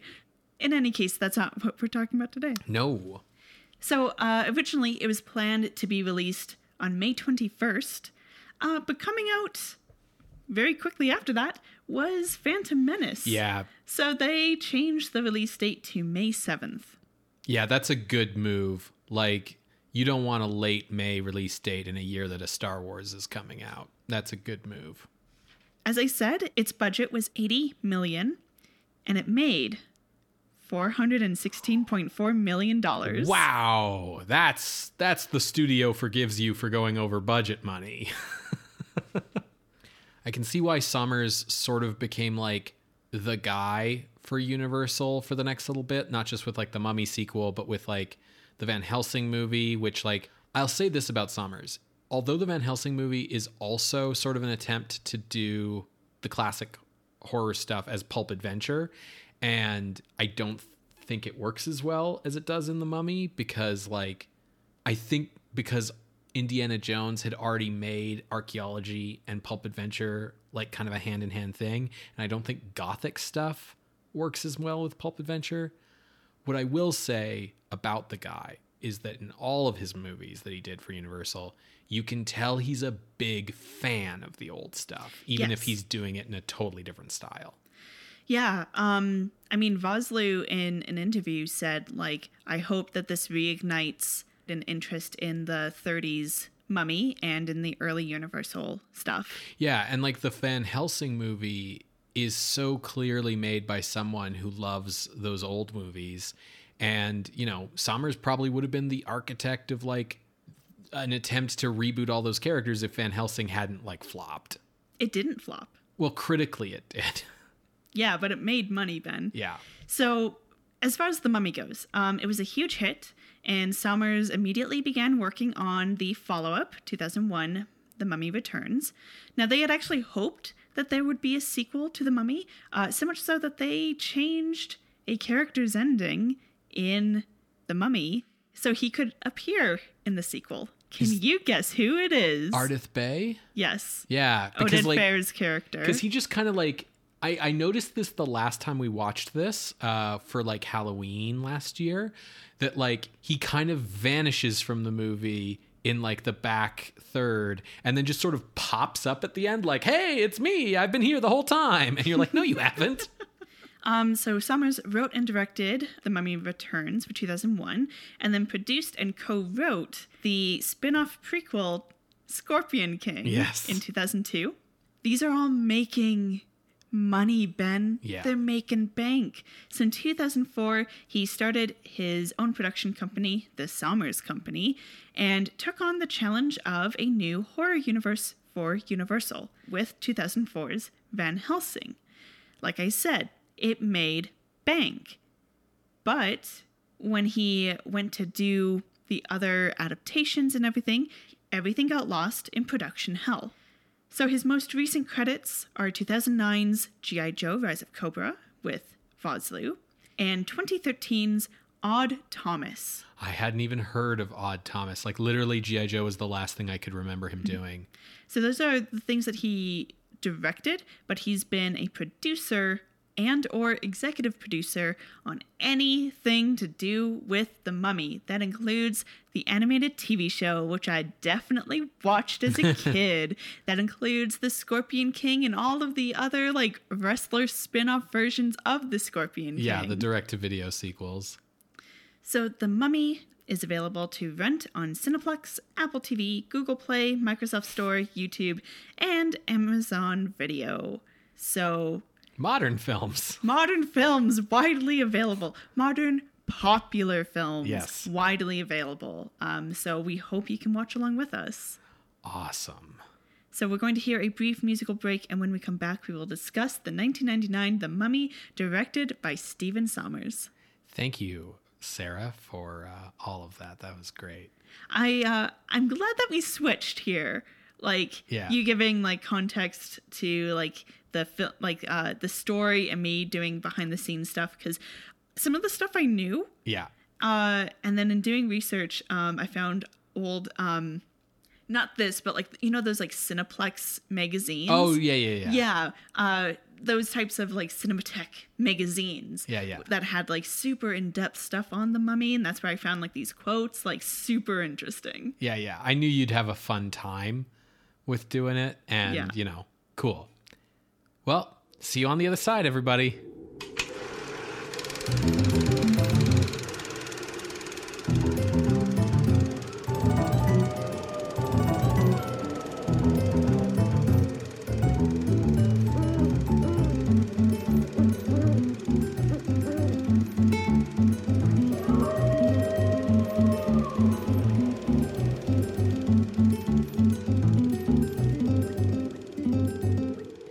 Welcome back to Scream Scene. We just finished watching The Mummy from 1999, directed by Stephen Sommers. Ben, Yes. did this hold up for you? I mean, it's the mummy. It's it's always a good time. It's always a fun time. Like you and I have both seen it enough times now that it can like kind of safely be like a background movie in a lot of ways. Um, but it's always fun to watch uh, for the same reason that like the best movies are fun to watch, which is like you know the characters are entertaining and the story just kind of like moves along at a good clip and you got like a sweeping score and yeah. Yeah, definitely one of my favorite movies. Um, I will be ripping into it. Because I think it's important to acknowledge that media can be problematic and still loved. sure and media can be flawed and still loved like it doesn't even have to be like capital tp tumblr problematic like it can just be like this part of the movie makes no sense this part of the movie betrays like that scripts go through multiple drafts and it's like that's fine Yeah, and y- you enjoy it, and Yeah. it's still like the bisexual experience. Um, yeah it has, you know, it has problems, but I'm it- still it going to a- love it. It has a weak grasp of history, but like that's fine. It's a movie where a mummy comes back to life and has superpowers. So like if your issue with it is that like at the start of the movie we've got like the pyramids and the sphinx all within like a hundred yards of each other at the city of Thebes, all being built at the same time, and you're like, that's not right. It's like, yeah, but neither is resurrection. So All right, let me give a brief synopsis. okay. Now, I will be moving through this pretty quick because I feel like, A lot of people have seen this movie. yeah, I don't need to be as detailed as I would with a movie no one's heard of. Right. Um, so we start in ancient Egypt uh, with the high priest Imhotep and uh, Anaxinamun. Anaxinamun? Anaxinamun, not how you pronounce her name, but they are having an affair.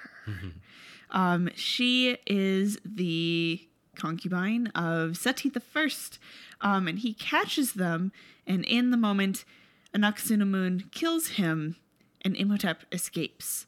Uh, he steals Anaxinamun's executed body with the plan to resurrect her, uh, but is stopped halfway by the Pharaoh's guard called the Magi.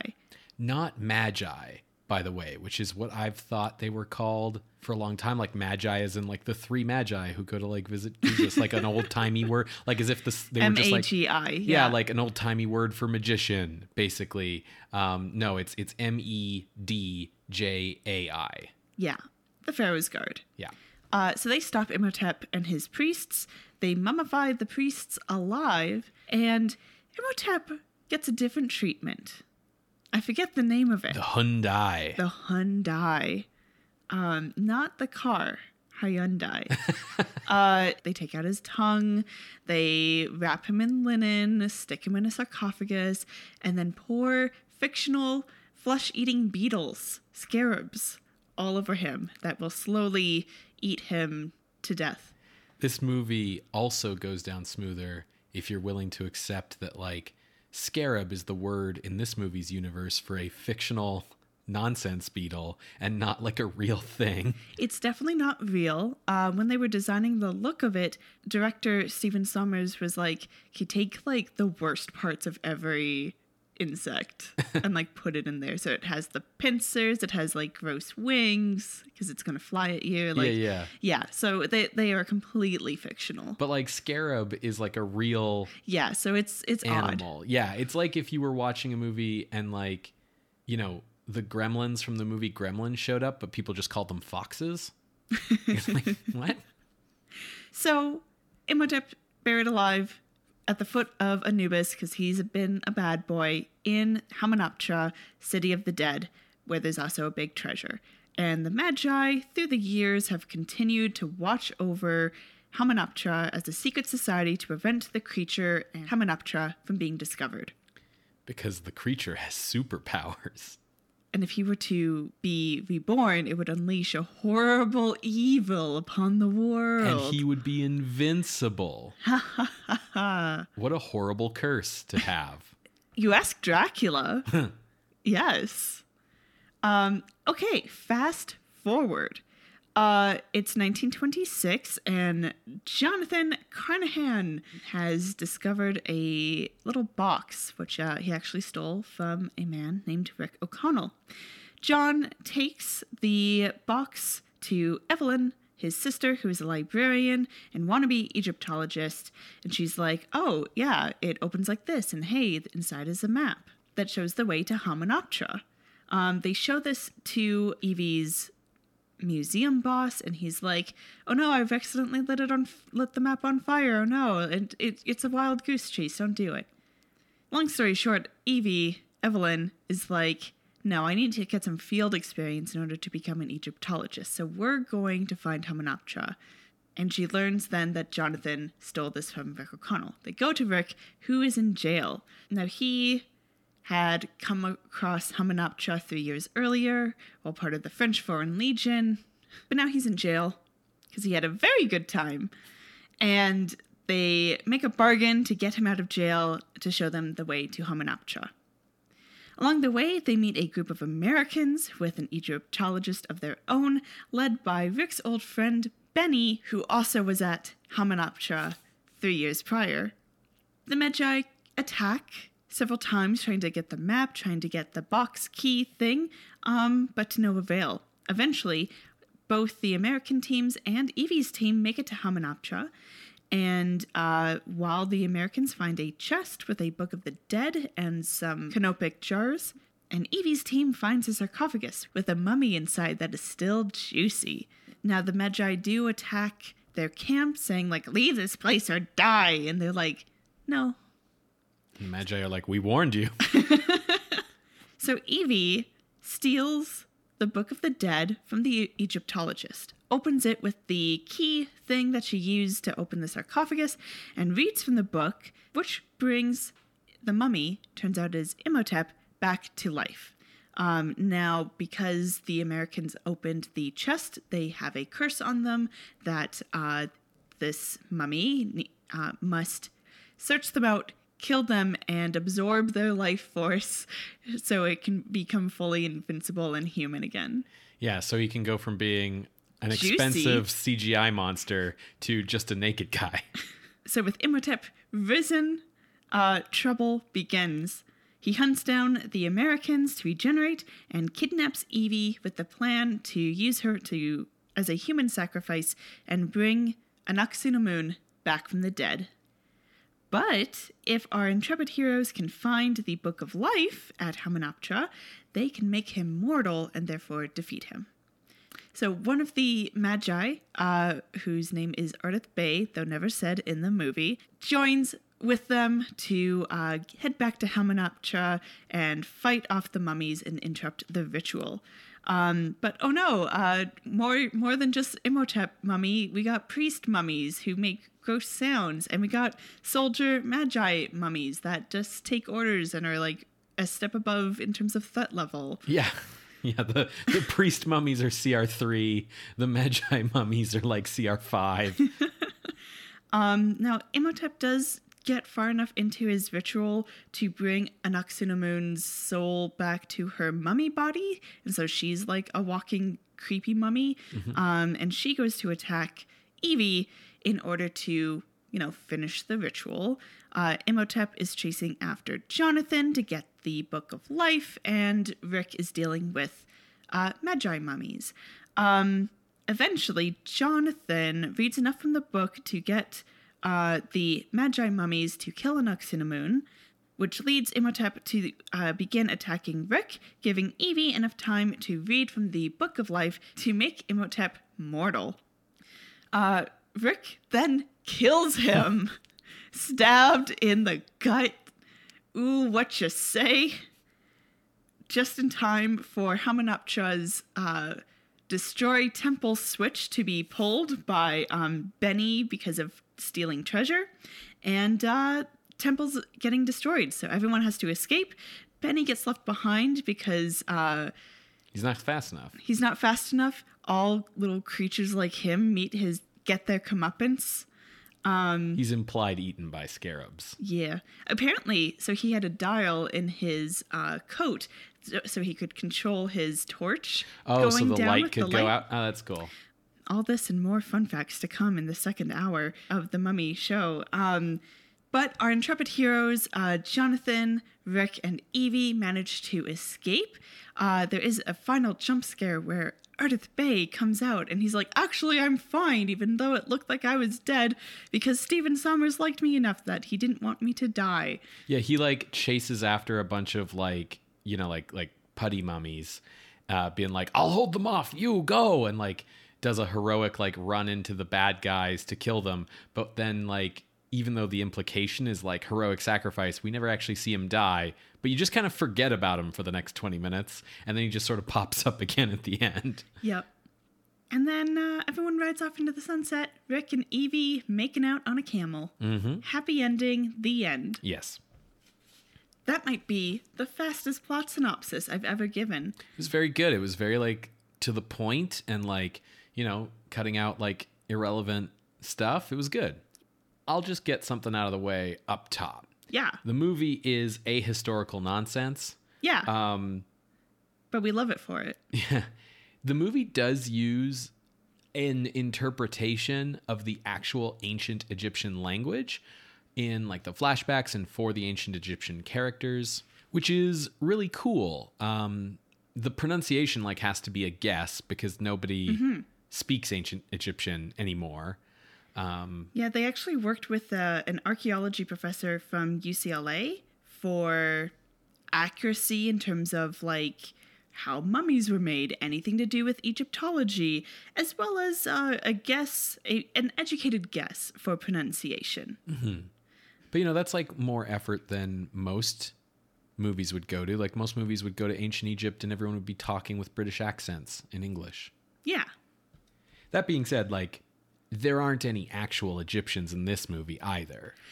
They cast like ethnic types. yeah, okay, like fair. Um, any uh, for lack of a better word, like villagers, like extras, uh, would be Moroccan. Right. They would not be Egyptian.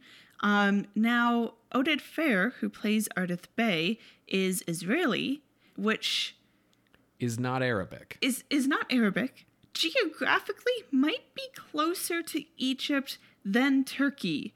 Uh, Yes. so he does beat out Turhan Bey in terms of you know Closest guess. closest guess to being in an Egyptian movie. Yeah, so Oded Fehr is Israeli.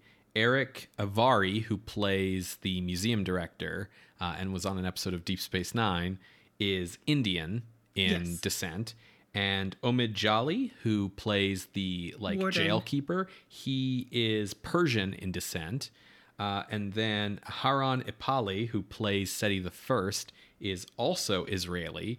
And Patricia Velasquez is Venezuelan. She plays Anaxinamun. Uh, so Omid Djalili, uh, the warden, might be closest then, because if he's Persian, that's uh, in Iran. That's, Iran, which is still not the Arabic ethnicity. No, but we're talking geographically Yes. closest. Yes, yes. Um, although I will say that both um, Arabs and Israelis are both Semitic people, whereas Iranians are Aryans. That's that's what the word Aryan means. It means from Iran, um, and that's their ethnicity. Now, I will say, it can be difficult to find Arab actors. I mean, not like Arab American. Like, there's plenty of, but like Arab actors who are from the Middle East because acting is looked down upon in many um, Arab countries, and like films are considered immoral in many Arab countries. However, Egypt is one of the places you can find Arab actors. Egypt has the most well developed film industry in the Middle East, always kind of has. So, like, finding Egyptian actors shouldn't be hard. Yeah. But, you know, Yeah. So fails on that part. Um, some fun facts. Fun facts. Oded Fehr, uh, this is his second movie okay, yeah. ever. Um, and uh Omid Djalili, this is his first film Oh, that's ever. cool. Now he is a comedian. That tracks. Yeah. Um, and then another actor who I haven't mentioned in the first half of the show, uh, Kevin J. O'Connor plays Benny. Right. Um, he is a frequent collaborator with Stephen Sommers. Uh, he goes on to join the cast of Van Helsing as Igor, and uh, even into um, GI Joe: Rise of Cobra. Um, and he's in the second one, right? no, Oh, did he? did Benny he, dies. Ben. I thought he was in the second one, and they just like were like, "Yeah, it's fine. His, the character was popular, so we brought him back. It's fine. he survived." He- oh, okay. He he dead. Because like Imhotep fucking comes back, and he was Yeah, dead. but he it's established Right. that he rises from the thing. grave. Um, but kind of the I think the best performance I have I have ever seen from Kevin J. O'Connor is from There Will Be Blood. Yes, and my brain often doesn't connect the 2 Mm-hmm. Like it's always like, "Oh yeah, he's the same guy." And then uh, the last actor who I, I haven't really spoken about but deserves a mention is John Hannah, who plays Jonathan Carnahan in the movie. Um, he has been acting since like the late 80s. He was in Four Weddings and a Funeral. Like he's a not a big deal guy, but like he his face gets around.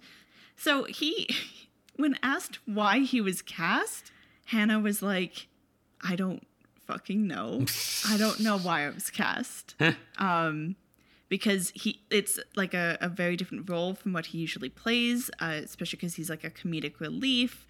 Um, it's a bit of a dry humor thing because it's british humor. Um, but i think he plays jonathan incredibly well Yeah. and manages to strike that balance of like comedic relief but not a caricature Right.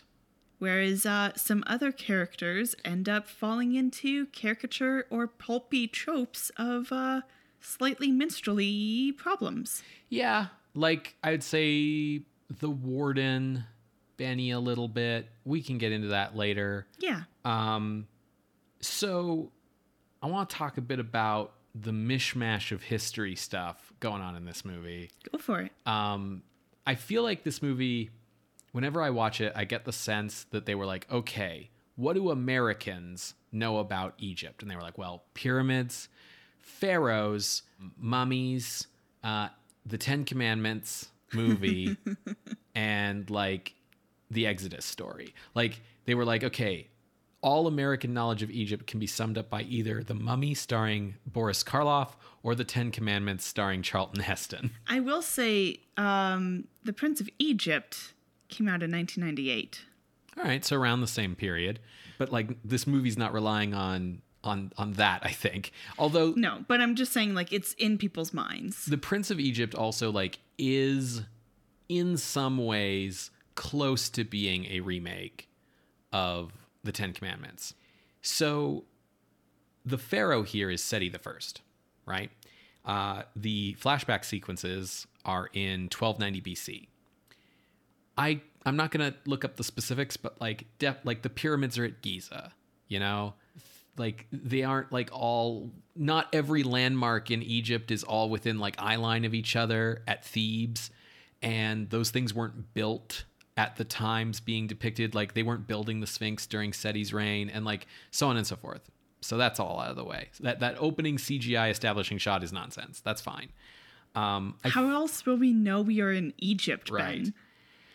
I feel like the reason they picked Seti the First, because like the historical Ankhsenamen was the daughter of Akhenaten, not the wife of Seti the First or concubine. I feel like the reason they picked Seti the First is because in the Ten Commandments, and also in Prince of Egypt, Seti the First is the pharaoh who is the dad of the main pharaoh, who is Ramses the Second, Yeah. who also gets like name dropped at a certain point in this movie.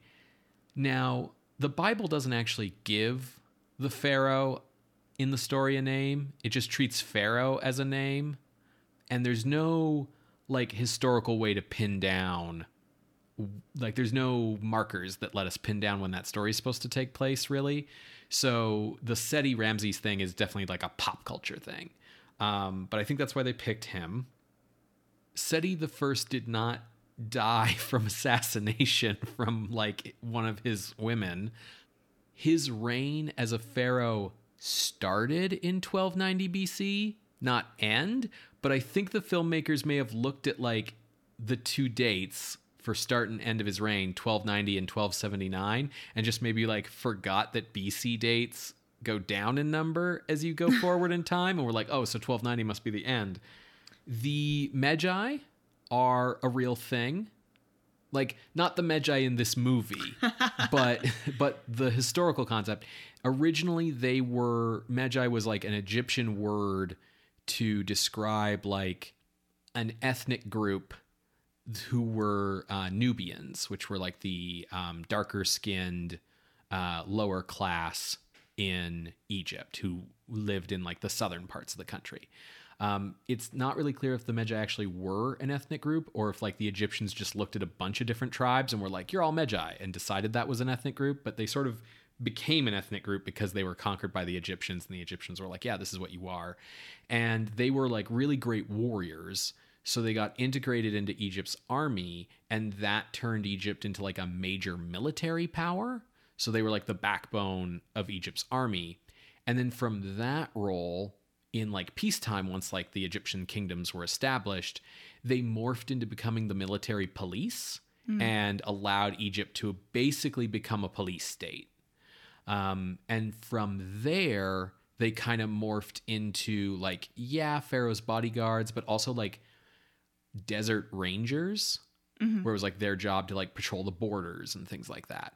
And because they were these elite warriors, um, eventually Medjai went from describing an ethnic group to describing like that class of warrior, and therefore like ethnic Egyptians started entering into that warrior class and sort of muddying like the ethnic waters there. But historically, they would have been like more like sub-Saharan African in appearance.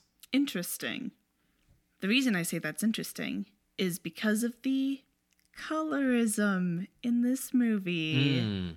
So, for listeners who might not be familiar with that word, uh, colorism is a way to describe the preference of lighter colored skin on screen than darker skin.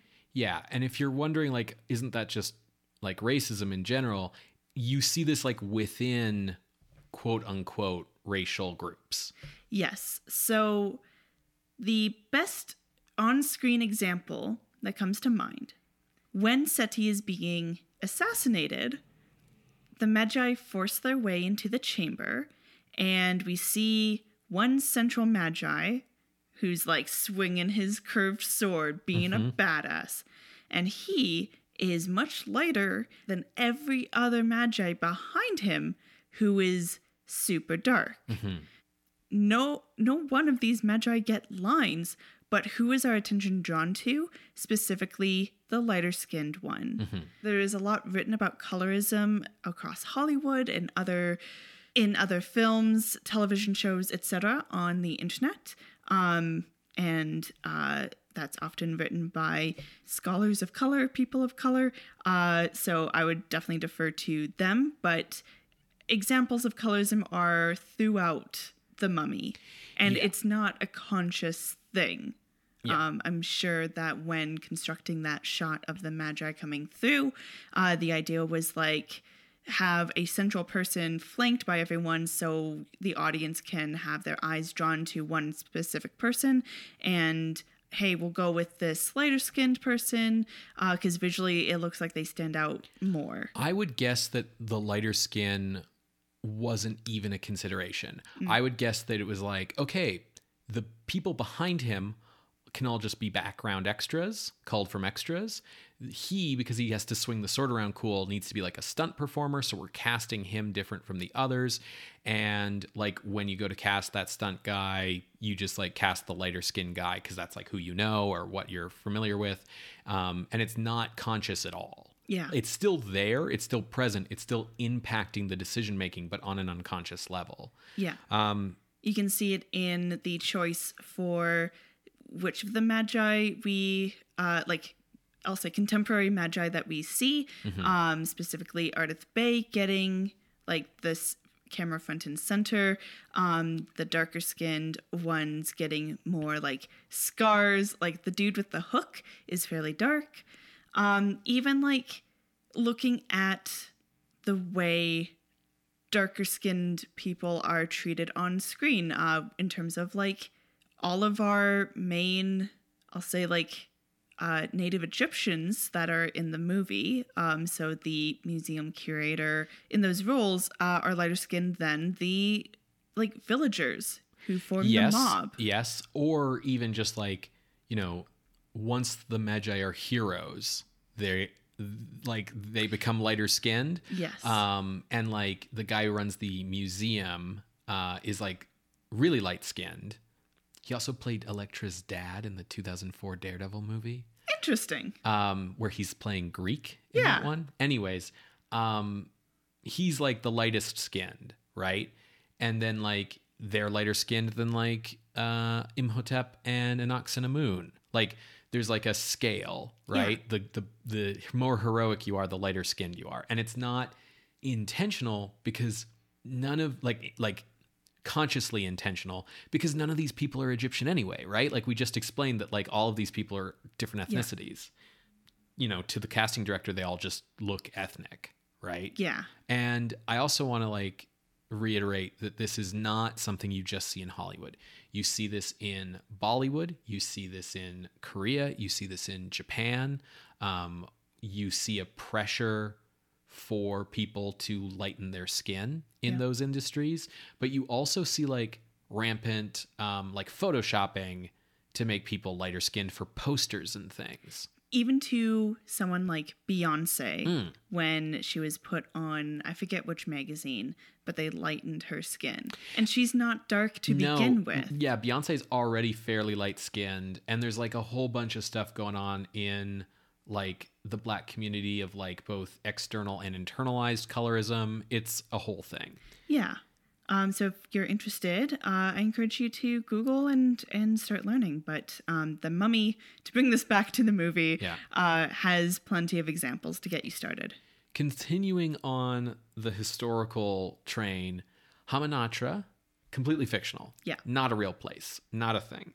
The time period that the movie's set in, 1926, uh, is the early days of the Kingdom of Egypt, uh, after Britain was like, you can have your independence, Egypt, in 1922. And then we're like, but we'll still keep all of our armies here for Suez Canal purposes. You're your own country. We just are all still here. We didn't go anywhere, but you're your own country. wink, wink. Um, yeah, nudge, that's nudge. that's the period in Egyptian history we're at here. The thing that makes me think about the fact that like this movie was designed for like what would Americans already know about Egypt is the way that the plagues of Egypt get mentioned. Yeah, it's weird. Um, I'm gonna go in a- second into how extremely weird it is, but like it starts early. like in Evie's first introductory scene, she accidentally knocks over a bunch of bookcases to show us that she's klutzy, so that we know that she has a flaw as a character. uh, this is, by the way, a huge problem with female characters in all kinds of storytelling. Um, but, anyways, her boss, who is Egyptian, comes in and he's like, All of the plagues of Egypt were better than you. And I just don't really buy that, like, an Arabic Egyptian in the 1920s would just, like, be comparing things to, like, f- stuff from this, like, Jewish religious story, like, off the top, that that would be, like, a go to way to talk about things for him. Like, I don't really, it, it feels weird. It mm-hmm. feels like, you know, somebody coming in and like it, it, i mean it's not quite as bad as this but it's the same sin as like you know a chinese character coming into a scene and being like well you know confucius would say this or whatever right? Yeah. it's it's not so much a specific racist trope as it is like the writer going like well what's the one thing i know about this country? kind of thing right? And it's weird and it starts a whole snowball effect of weird shit around the plagues. To back up to where this starts to be weird, I sort of mentioned this earlier. One of my little like bugbears about this movie is that the curse doesn't make any sense. Why would you be like, yes, the greatest criminal in our entire civilization's history, we're going to bury him alive? But with a specific curse that if you ever came across his sarcophagus and happened to open it for some fucking reason, he will be reborn as the most powerful thing in the universe, like Jafar from the end of Aladdin level power. like he'll be invincible and have the power to do all these crazy things and bring about the end of the world. Like that's not a great punishment. Well, okay. Here's here's some things. Like, yes, not disagreeing. But they did lock it up Mm-hmm. and bury it. Mm-hmm. And then they locked up the book that would bring him back to life Mm-hmm. and buried it Right. uh, right above his grave. And they do have a secret society monitoring things. They They, are very ineffectual. They wouldn't need a secret society to monitor things if they hadn't made him so dangerous. And the fact that, like, anyone, anyone can read from these books and magic happens. Right. You don't have to be like an ordained priest or something. Yeah. Right? Like in most religions, um, and specifically, I guess I'll just cite Christianity because it's the one I'm the most familiar with. Like, I, as a layperson, can't just like, you know, read the proper ceremonies and like put my hand in some water and make it holy water. Yeah. I have to be ordained as a priest, which religiously speaking imbues me with the power of the Holy Spirit so that I can do rituals and things. It's even like you want to take magic and religion out of it. I'm not equating the two No. for the record. Um, This movie is, but yes. Uh, when you get married, Mm. you need to have someone who has been approved by your province, your state, your government to say, yes, Ben and Sarah are now married. right. I can't have Joe Bob off the street come and do that and have it be recognized. Right. Because that's not how rituals work. So, to put it another way, Yes. the Book of the Dead and the Book of Amun Ra are not spell books. Yes. They are holy texts. You need a cleric, not a wizard. Um, Um, and the Book of the Dead is a real thing Mm-hmm. that tells you here's how to prepare a body for death. yeah, we it's talk. your guidebook. Yes, we talk about this in our first Mummy episode on the original Mummy. That like, yeah, Hollywood found out there was a thing called the Book of the Dead, and they were like, ah, the necromancy book, and it's like, no, it's like, it's like a mortician's instructional guide. Yeah. Um, so, so the plagues of Egypt. Yes. So why the fuck would Egyptian priests be able to curse a mummy with the ability to do the plagues of Egypt, which were specifically meant to prove God's power in the Exodus story, power that specifically the point of the story is that the Egyptian wizards can't match it? That's right. Like that's the whole point of the plagues is basically God proving that he's more powerful than all of Egypt's bullshit, so they should listen to Moses, right? Yeah, that is. I hadn't even made that connection. That is hilarious. Like this is this is again this is like you you're granting the wrong superpowers to the wrong person from the wrong source. Like Egyptian priests should not be able to grant Jewish holy powers to an evil mummy. This is not how something should work. Furthermore, Imhotep, so there's a bit in the movie where when he's still a creepy CGI monster, the mummy corners Benny. And Benny does a pretty funny bit where he like pulls out a cross and is like, God protect me. And the mummy doesn't give a shit. And then he pulls out like a succession of other religious icons to try and save himself. And this is like a fun subversion on like the vampire thing where they're driven away from crucifixes and kind of like a meta thing about like why would uh, like the vampire care about like one particular religion over another and like using these other religions. I will say that like it's weird that Benny knows that trope because he's from 1926 before all those movies were made. But eventually he pulls out a Star of David and starts saying some Hebrew because he's saying every time he pulls out a thing, he's saying it in the native tongue of that language, which, like, honestly, that's impressive. But he pulls out the Star of David, starts talking Hebrew, and Imhotep's like, ah, the language of the slaves. Maybe you can be my slave. Cool, let's do them, get some stuff here. So, as I mentioned before, in pop culture, Ramses II is the pharaoh of the Exodus story, and Seti I is Ramses II's father. And Imhotep was instrumental in the death of Seti I and then quickly killed thereafter.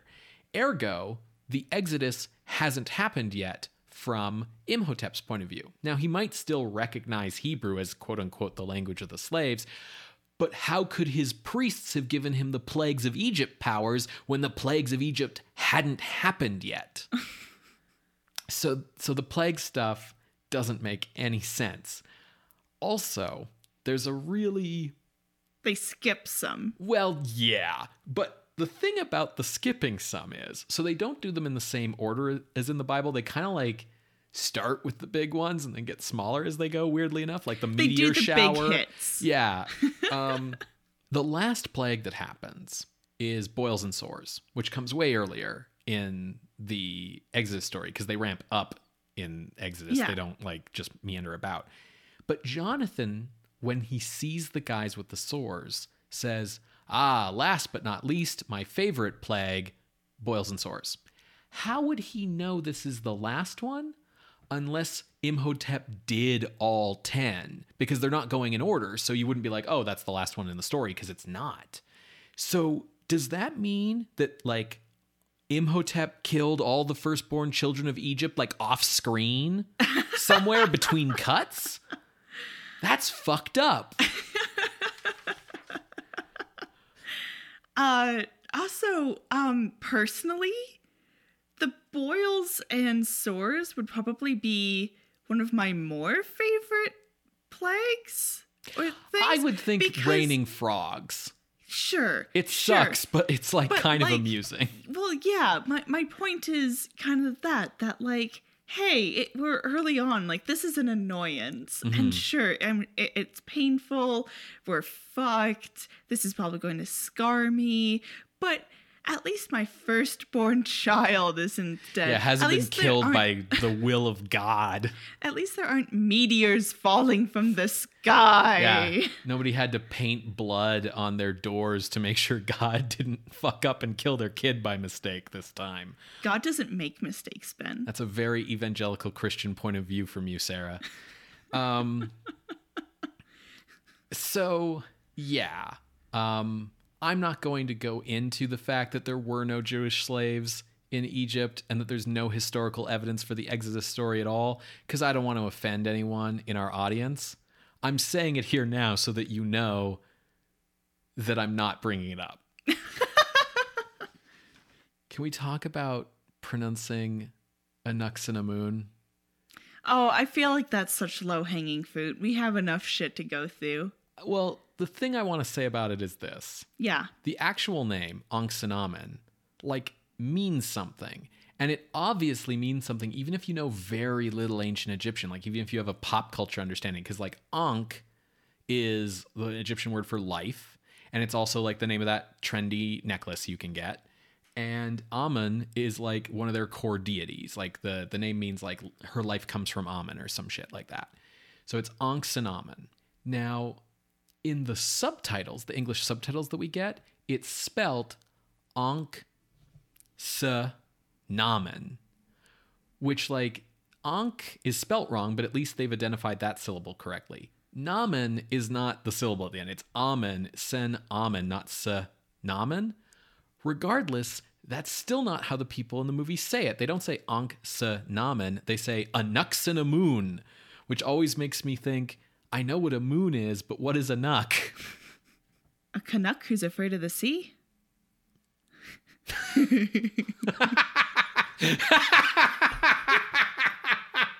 That's a very bad joke. But It's I a like thinker. Yeah, you gotta take a moment. Hey, since we're speaking about history, Mhm. uh, this movie's set primarily in 1926, Mm-hmm. and Jonathan is middle aged, Mhm. putting pieces together and thinking about World War One. Yeah, yeah, yeah, yeah. Yeah, So this is a really popular like Tumblr meta that went around. yes. Don't call me out. uh, yeah, the idea of like Jonathan having a a dark backstory because he fought in World War One. and the thing is, any male character in this movie over the age of 23 fought in World War One. It's Yeah. explicitly part of Winston's backstory, but honestly, it's part of Jonathan's, Rick's, and Benny's. And once you kind of recognize that, a lot of their behavior starts to make more sense like jonathan's alcoholism like makes more sense benny's cowardice makes more sense rick's kind of like cynical american like i'll fight for anyone whatever blah blah blah but actually i have a heart of gold makes sense right Yeah. Uh, well, y- you said all that I was going to say about that. oh i'm sorry i didn't mean to rain on your parade No, i just no, also had a note about it Yeah, no, it's all good. Um, when I see uh, that specific Tumblr post going around, the quote they always go to is when Jonathan gets introduced, uh, he pops out of a sarcophagus to scare Evie, and she's like, Have you no respect for the dead? And he's like, Yes, but sometimes I'd rather like to join them. yes And then that having like a darker tone to it, given that backstory. Yes, and so there's like an implied survivor's guilt with Jonathan, although Winston's character Is explicit. yeah has explicit survivor's guilt. He wants to die because all of his friends died. Yeah. Um, I will say also that like John Hannah doesn't necessarily bring that kind of dark backstory implication into his performance, but he does manage to give a what feels like a multifaceted performance that's more than just I'm the comedic relief. Yeah, I would agree. So Evie is a wonderful character who everyone really likes a lot, and Rachel Weisz is very hot. And you know, people love her attitude and her spunk and her funny jokes and all this stuff. She is like a definite walking collection of tropes. Show me a pulp story where the one girl is not. Yeah. She falls into a lot of pulp tropes. She falls into a lot of Hollywood tropes. She falls into a lot of like storytelling in Western civilization since the 10th century tropes. Starting with, she falls into that specifically Hollywood trope of the gorgeous woman who is plain because she's wearing glasses and her hair's up. And it's like, she's still Rachel Weisz. She's not not even like not wearing makeup. She's still like stunningly gorgeous.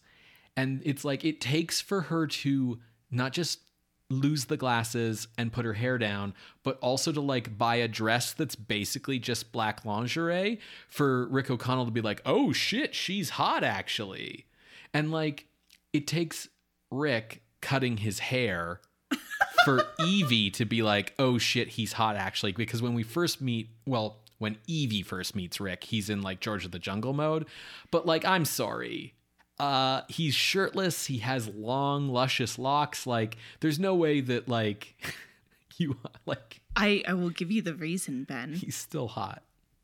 Who knows when he last brushed his teeth while in jail? Sure. Whereas fresh cut Rick O'Connell, fresh ready for the boat, he defs brushed his teeth. Yeah. The other.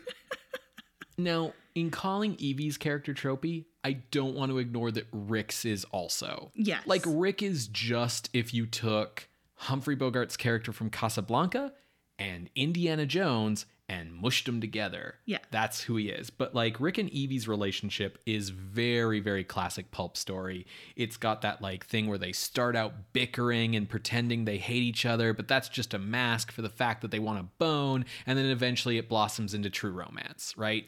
But at no point does it really feel like they hate each other. No. Right? Like th- there's times where you get, oh, what's that one? Bringing Up Baby that I can't stand, even though it's a classic, because it's like, oh, I fucking kind of hate what's her face. Yeah, yeah. Um, because it's just like enough. Whereas, like, as soon as they meet and Rick gives Evie that kiss, there's something there. Sure. When I say like they start out with they hate each other thing, it's clear that it's like a mask. But you know, she's doing all the like, "Ooh, that man," kind of thing. Then he's like, "Oh, why do we have to bring a girl along?" and like, you know, that kind of thing. But the thing where it's clear that it's a mask, that's so crucial because that is the whole key to making that trope work. Yeah. You know, it's why the classic versions of that trope in Golden Age Hollywood work. It's why Han and Leia works. It's why a lot of movies that try to copy this trope because they know it from other movies don't work. Because they literally have two characters who would hate each other or who say like really nasty stuff to each other or just would have like no chemistry or reason to fall in love at all kind of do this arc and it doesn't make sense. It's like gamora you don't have to be with star lord he sucks. Yeah, he really does suck. Um what I really like about the love story here is it's not just like a, a one-sided thing Mm-hmm. where she's fawning and he's like, "Yes, fawn over me." He- or a one-sided thing where it's just him being like oh i want getting you know with her like Jesus, Ben. Yeah, like it's clear like they both get a little flustered about each other. Like one of my favorite scenes, um, I feel like I'm saying that with every scene. Yeah. Uh, is when Rick gives Evie the tools that he stole. Um, and he's like all flustered and he's like, Yeah, I thought you might like or find them useful or, or something. I I don't know, I maybe maybe you like them. it's it's good that like they both recognize that the other person is hot Yes. um movie romances live or die on whether the actors actually have real chemistry like it kills so many book to movie adaptations when like the actors don't have chemistry so you're like why are these people getting together and it's like oh because they got together in the book kind of thing right but Evie and Rick have chemistry. Rachel Weisz and Brendan Fraser have chemistry. It works. You believe it. You know, whether you're thinking about it from her point of view or his, it's like, oh yeah, if I was like all sweaty traveling in the desert, like in close quarters with this man for a long period of time, like, yeah, yeah, yeah, yeah, yeah. Speaking of gorgeous people, Mm, everyone? apparently this was filmed but cut when Imhotep first arrives fully reinvigorated. Human again. Um, Evie was supposed to say, he's gorgeous. Oh, And it was filmed, but it was cut. okay. You know what? That segues perfectly into my conspiracy theory.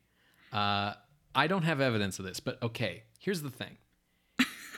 In every version of this story that we've gotten before, the lead female character is the reincarnation of the mummy's dead princess girlfriend.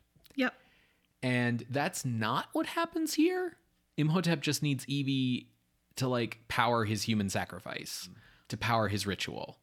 But I am convinced that she was the reincarnation in like an earlier script, not even in an earlier draft, but like in a script that they shot. Like I'm convinced that at some point near the end of shooting maybe or maybe even after shooting when they were like, "Oh, we need to do some reshoots." They were like, "You know, that doesn't really work. We want to go in a different direction with this." Uh, so we're going to change it. Because to finish out what I was saying about Evie being full of tropes, uh, the last trope that she embodies is the damsel in distress. Literally, Rick calls it out in the movie. Um, but she's not the reincarnation. But there's a lot of things in the movie that kind of point to her being that.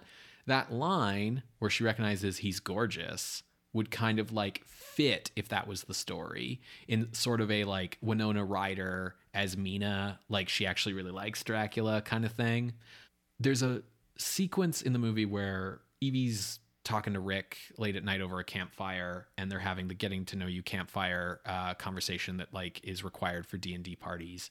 She's like, "Oh yeah, my dad was a famous like explorer, and my mom's Egyptian." And the half Egyptian mixed race ancestry thing is present in every one of those modern day female characters who are actually the reincarnation. And it's there so that we can kind of like justify why she's the reincarnation, but also why she's white.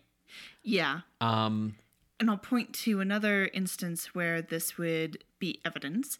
Um, when Imhotep as Juicy Mummy, um, I have to specify the mummy part because he's juicy later. when he's a CGI monster. Um, and he encounters Evie, he looks at her and goes like, "Anck-su-namun." Yeah, and then like in the process of kidnapping her, he refers to her as his princess. Yeah. So there's like a lot of stuff where it's clear that they were like, okay, we need to reshoot the exposition scene where uh, Elektra's dad from Daredevil explains what the mummy's plan is, and we need to like reshoot some parts of the ending so that it's clear that his plan is to kill her, not like make out with her. And then they they didn't bother with anything else. They were like, yeah, it's fine. Yeah. Couple things. I do agree with you. Hmm. But to lampshade, Imhotep does steal the eyes of the only person wearing glasses.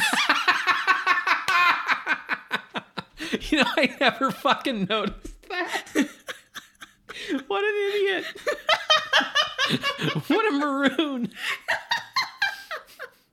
just like just like I'm now picturing Imhotep like wandering around the whole movie being like yeah, I mean, this kind of looks like Hamunaptra, I guess. Yeah, that's that's the Book of the Dead, right?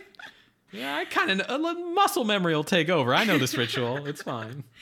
Um, and then the other thing that I, I would consider evidence to support this is there are many stories of Stephen Sommers rewriting stuff the night before, usually just to add something fun or something. For example, um, when uh, the boat's under attack and there's bullets going through the wall and they're about to hit Rick, but Evie pulls him out of the way. That was changed the night before, or rather added in the night before. Um, but also about halfway through shooting, uh, Stephen Sommers rewrote the script to add in the little priest mummies and the Medjai mummies. Oh, so that would have been like, you know, and that's like a big part of the climax. Like that's what Rick's doing the Yeah. whole climax. Yeah, kind of changing it to make the specifically the Medjai mummies the climax, um, because they are the action climax. Yeah, because like they don't defeat Imhotep through like having a big boss fight. No. Like they they read a thing from the book and then his soul gets taken away and then Rick then just stabs him. Yeah. Okay, okay. Now, I will say to all the listeners yelling at their cell phones, we are well aware that Evie turns out to be like the reincarnation of Nefertiti or whatever It's in not Nefertiti, but yes. in in the second yes, movie. she is a reincarnation. And also, yes, I understand that in the 2001 The Mummy Returns, that Rick is established to be a reincarnation of a Medjai guard uh, who was her lover. Like, But trust me, we fucking know. but none of that was on anyone's mind making this movie. Like they were not seeding purposeful clues for the big plot twist in the second one. You know, as much as Sommers was like, oh yeah, I want to make a second one. Like they weren't thinking about what the story was going to be. When sequels get made, sometimes what'll happen is less we purposely put this thing in the first movie so we could follow up on it in the second, and more when the writer of the second is sitting around trying to come up with ideas. They look at the first movie and go, okay, what was never really addressed here? Yeah. What are some like things that never went anywhere or that we could explore? The reason why I want to bring this up as a thing to be aware of is because if you ask a director or a writer, oh, you know, did you know in the first movie that this was going to set up a thing in the sixth movie? They're almost always going to tell you yes. Because, Because they, they want it look smart. yeah, they want you to think they have a big master plan. Um, the biggest example of this is the number of times George Lucas has completely lied and pretended that he had the entire Star Wars saga as we got it planned out from day one, Yeah. rather than just sort of making shit up on the seat of his pants. No, absolutely on the seat of his pants. Speaking of on the seat of his pants, new fun fact. Um, so when Imhotep is making that wall of sand that goes after the plane, I guess they had to shoot carefully because they had a lot of uh, fans blowing wind to make um, uh, cape go around, Sure. and it kept blowing up his skirt Yeah. so they had to shoot carefully to ensure that uh, they could keep their PG 13 rating. Yeah. Well, you just keep it above the waist. Fun facts. Fun facts. Uh, fun fact. In the scene where Rick O'Connell is nearly hanged, Yes. Brendan Fraser was nearly hanged. Uh, you know that because I told you. Um, yeah, he had to be resuscitated. Yeah, and like the neck injury like bothered him for the rest of his life or some shit, right? Like that's why he had a laminectomy. Uh, one of the reasons. I'm sure the other reason is the amount of yelling he does. Every time he yells in this movie, I'm just like, oh no.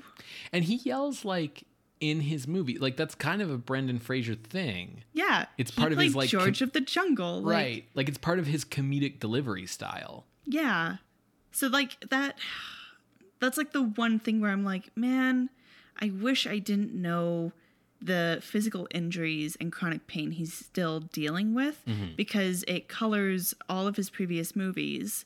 And like this sounds so privileged and stuck upish to say that it's like, well, I wish I didn't know he was in pain now because of like what he did back then. Um, because that colors my enjoyment of the movie. Um, But like it's true. Yeah.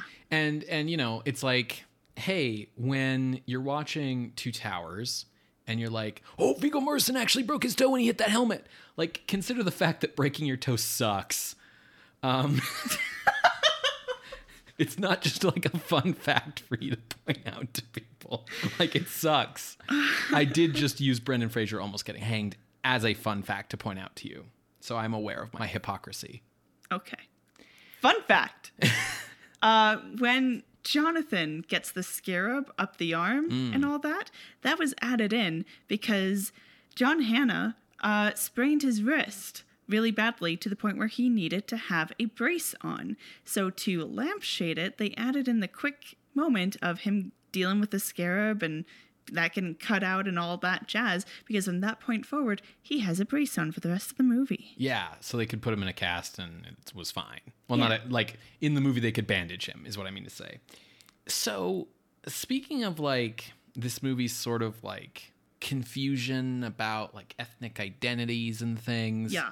When Ardeth Bay is talking, whether he's narrating the prologue or just saying dramatic trailer dialogue to his fellow Medjai, they really like having him talk in ancient Egyptian still with subtitles. And it's like, okay, wait a second. I thought he was speaking Arabic. Well, they never subtitle any Arabic in the movie when like other people are speaking it. Sure. But they always subtitle the ancient Egyptian, so that's why I assumed it was still ancient Egyptian. But yeah, like why would he be speaking ancient Egyptian 3000 years later? That's weird and like not believable really. I mean, the Yeah, they're a secret society, Ben. sure fair but like in casual conversation with your your buddies while you're sitting up on the fucking cliff on your horse watching the city Yeah, it's in your the secret handbook your- that when you're on duty and your on 12 patrol, hour shift watching the city from the cliff Yeah. um so the thing is what would be more believable is either him speaking coptic or arabic coptic is the modern descendant of the ancient egyptian language in the same way that like english is the modern descendant of the language they wrote beowulf in right the coptic christian ethno-religious group is the ethnic descendants of the like classical northern Egyptian ethnicity. So if these guys are the descendants of like those original Medjai, they should probably be Coptic, although as I mentioned, the original Medjai were Nubian and darker skinned from the south, but as I also mentioned, they got a little like intermingled. So, you know, maybe that would make sense. But the part that gets really weird and suggests maybe he should be speaking Arabic, but also maybe he should find a different job. is Mm, I that know what you're going to say. is that like at the end of the Yeah. movie when he shows up again to announce that he's actually alive actually he says like may allah bless you or something and it's like okay wait Have like you been? Have you been muslim this entire time?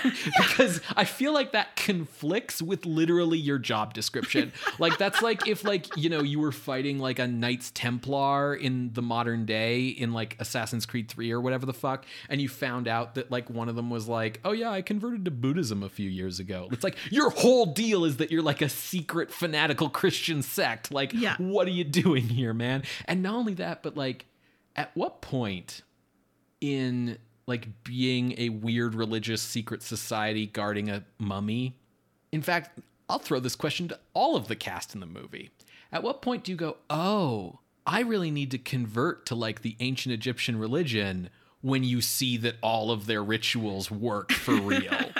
like when you're like, "Oh, I guess like the afterlife is a real place cuz I can pull souls from it and shit." Luckily, they don't have to address that question because it turns out they're all reincarnations. right. Ben. Yes, that's right. They've always been uh, followers of the Egyptian faith. That's right. This is like just something that I thought as I was watching the movie. I've probably thought it every time I watch this movie. But one thing that's really clear here Stephen Sommers knows what movie he's making. And he loves every Yes. minute of it. Like, he knows that this is pulp adventure. He knows the like tone he should be going for. Like, the most horror this movie ever gets is when they're in under Hamunaptra right after they raise up Imhotep and he's a CGI monster, like chasing them through hallways and shit. Like the best scare in the movie is the guy with the missing eyes and tongue who turns around and is like, "My eyes!" Like that freaked me out as a kid so much. Oh man. When he loses his glasses, Mm-hmm. we both wear glasses, so we understand the peril. yeah. Uh, and I always just love his being stalked sequence Yeah. where Imhotep is like far away, then close, then far away, and the camera is out of focus if it's not on Yeah. our American friend because it's like From his point of simulating. view, yeah. Yeah. Uh, and then like when he like it's a close up on his eyes and he hears breathing behind him and he does the like oh no, it's right behind me, is it me? And then he looks and he's like "Ah!" um the thing is is like even when sommers is doing the horror bits he's doing them like he's sam raimi like he's doing like Oh, yeah. really extreme dutch angles and zooms and things to tell you like this is supposed to be fun like this is horror and this is scary and i'm gonna do jump scares and there's plenty of jump scares in this movie but like this is supposed to be fun and he knows the movie's supposed to be fun. He knows what movie he's making. He knows what tropes he's using. He knows when he's referencing old movies. I mean this movie has like scene transitions that are wipes. Yeah. nothing says like hi i too can reference old movies george lucas like using wipes for Yeah. editing I feel like I'm devolving into just going like, this part's really fun and that part's really great. Um, do you have anything else you'd like to add? Fun fact when Benny is talking to Eyeless Guy, being like, I am here to introduce you to Prince Imhotep, you know, the guy who took your eyes and tongue. Um, for one thing, the black mask look like doesn't stick around in this movie long, but it's a good look. Like it's well designed. like all of Imhotep's like halfway healed designs are like really cool. Um, but specifically, Eyeless Guy goes to like shake Imhotep's hand, and Benny's like, "Oh, he doesn't like to be touched. An Eastern superstition, I'm afraid." That is a direct quote from the original Mummy movie in 1932 when the archaeologists go to shake Boris Karloff's hand and he says the exact same thing. Yes. Fun fact. Fun fact. Benny's line uh, when he meets Rick on the boat of like, think of my children, uh, was ad libbed by Kevin O'Connor. A lot of Benny's lines feel like they could have been ad libbed. Like a lot of his lines have the feel of like, yeah, we'll just keep doing takes. You just keep saying stuff and we'll pick the good one in the editing. So while I was watching the movie, I did have the question of how the fuck did Benny learn ancient Egyptian so quickly that he's the one translating to like the other people. But the bit where he keeps pulling out necklaces like does establish that he's a polyglot. So like, okay, fine. I will. He also translates poorly. Okay, okay. that part always bothers me because that's the most like, well, actually, that Evie ever gets, like the most You Hermione level. most? Well, actually, well, because okay, the thing about that that makes Evie seem like kind of a bee to me is that like he says something about like he wants you to be with him forever, and she says for all eternity, idiot. And it's like if you're translating from a foreign language, like people have to understand that like foreign languages don't actually have like exact one to one meanings. You are often translating the essence of what the person is saying not an exact literal translation. And forever and all eternity are the same thing. So they are both valid tra- translations evie. Okay, so the most Hermione she ever gets is um Rick is coming to give her the these tools, and uh, he's like, "So, uh, what's up with these old mirrors?" And she's like, "Ancient mirrors." her one of the things that makes Evie such a likable character despite all the tropes and the thing that I think is why she has like so many fans going into like, you know, who are now going into adulthood and, and so on and so forth. I guess like I'm are 30 right. then. That's not going into adulthood. We've been adults for a while. Anyways, I think it's the fact that like she's such an unapologetic nerd I am a librarian. Right. Like that's an iconic line. And the thing about it is too, like Rick and Jonathan both have their like, okay, Evie, like let's move on with reality kind of moments. But like Jonathan clearly has the same kinds of interests as she does, just from a more like mercenary point of view because like he can read some ancient egyptian. He kind of knows what she's talking about when she talks about like the history stuff right? Like she explains the process of making mummies in like detail and then jonathan translates to rick like this is where they make the mummies man. And then like even rick who doesn't really know any history shit like finds everything that she's telling him interesting. She, there's no moment where she says something and someone goes like speak english or whatever. And there's no like resentment or like fuck you for being smart stuff being thrown her way. Like you see with um whichever one is a paleontologist on friends ross where like all of his friends are like oh boring and it's like the dude digs up dinosaurs for fuck's sake. Or what you see in the early harry potters Yeah. where like ron and harry like where ron's like oh you read like he's like a fucking asshole to hermione like constantly I didn't know you could read. which is why I knew that they were going to get together because again, hate him to love him trope. I will say Arnold Vosloo, very attractive man. He gets on the scale of actors who have played the mummy in a The Mummy movie. He gets less to do than Boris Karloff because even once he's full human again, all of his lines are in ancient Egyptian and he's never really like talking to the other characters. He's just sort of like talking to the air mostly. But he does get more to do than any of the people who ever played Kharis. Absolutely. Uh, and he does pretty well in terms of interacting with people because he doesn't speak English, Ben. He doesn't know what people are saying. Right, but what I'm trying to say is that Boris Karloff, because he had this like modern day identity and there was this like 10 year time gap between him waking up and the rest of the movie, got the opportunity to actually like have scenes with the other characters where he was able to like interact and and you know be part of the cast basically. Yeah.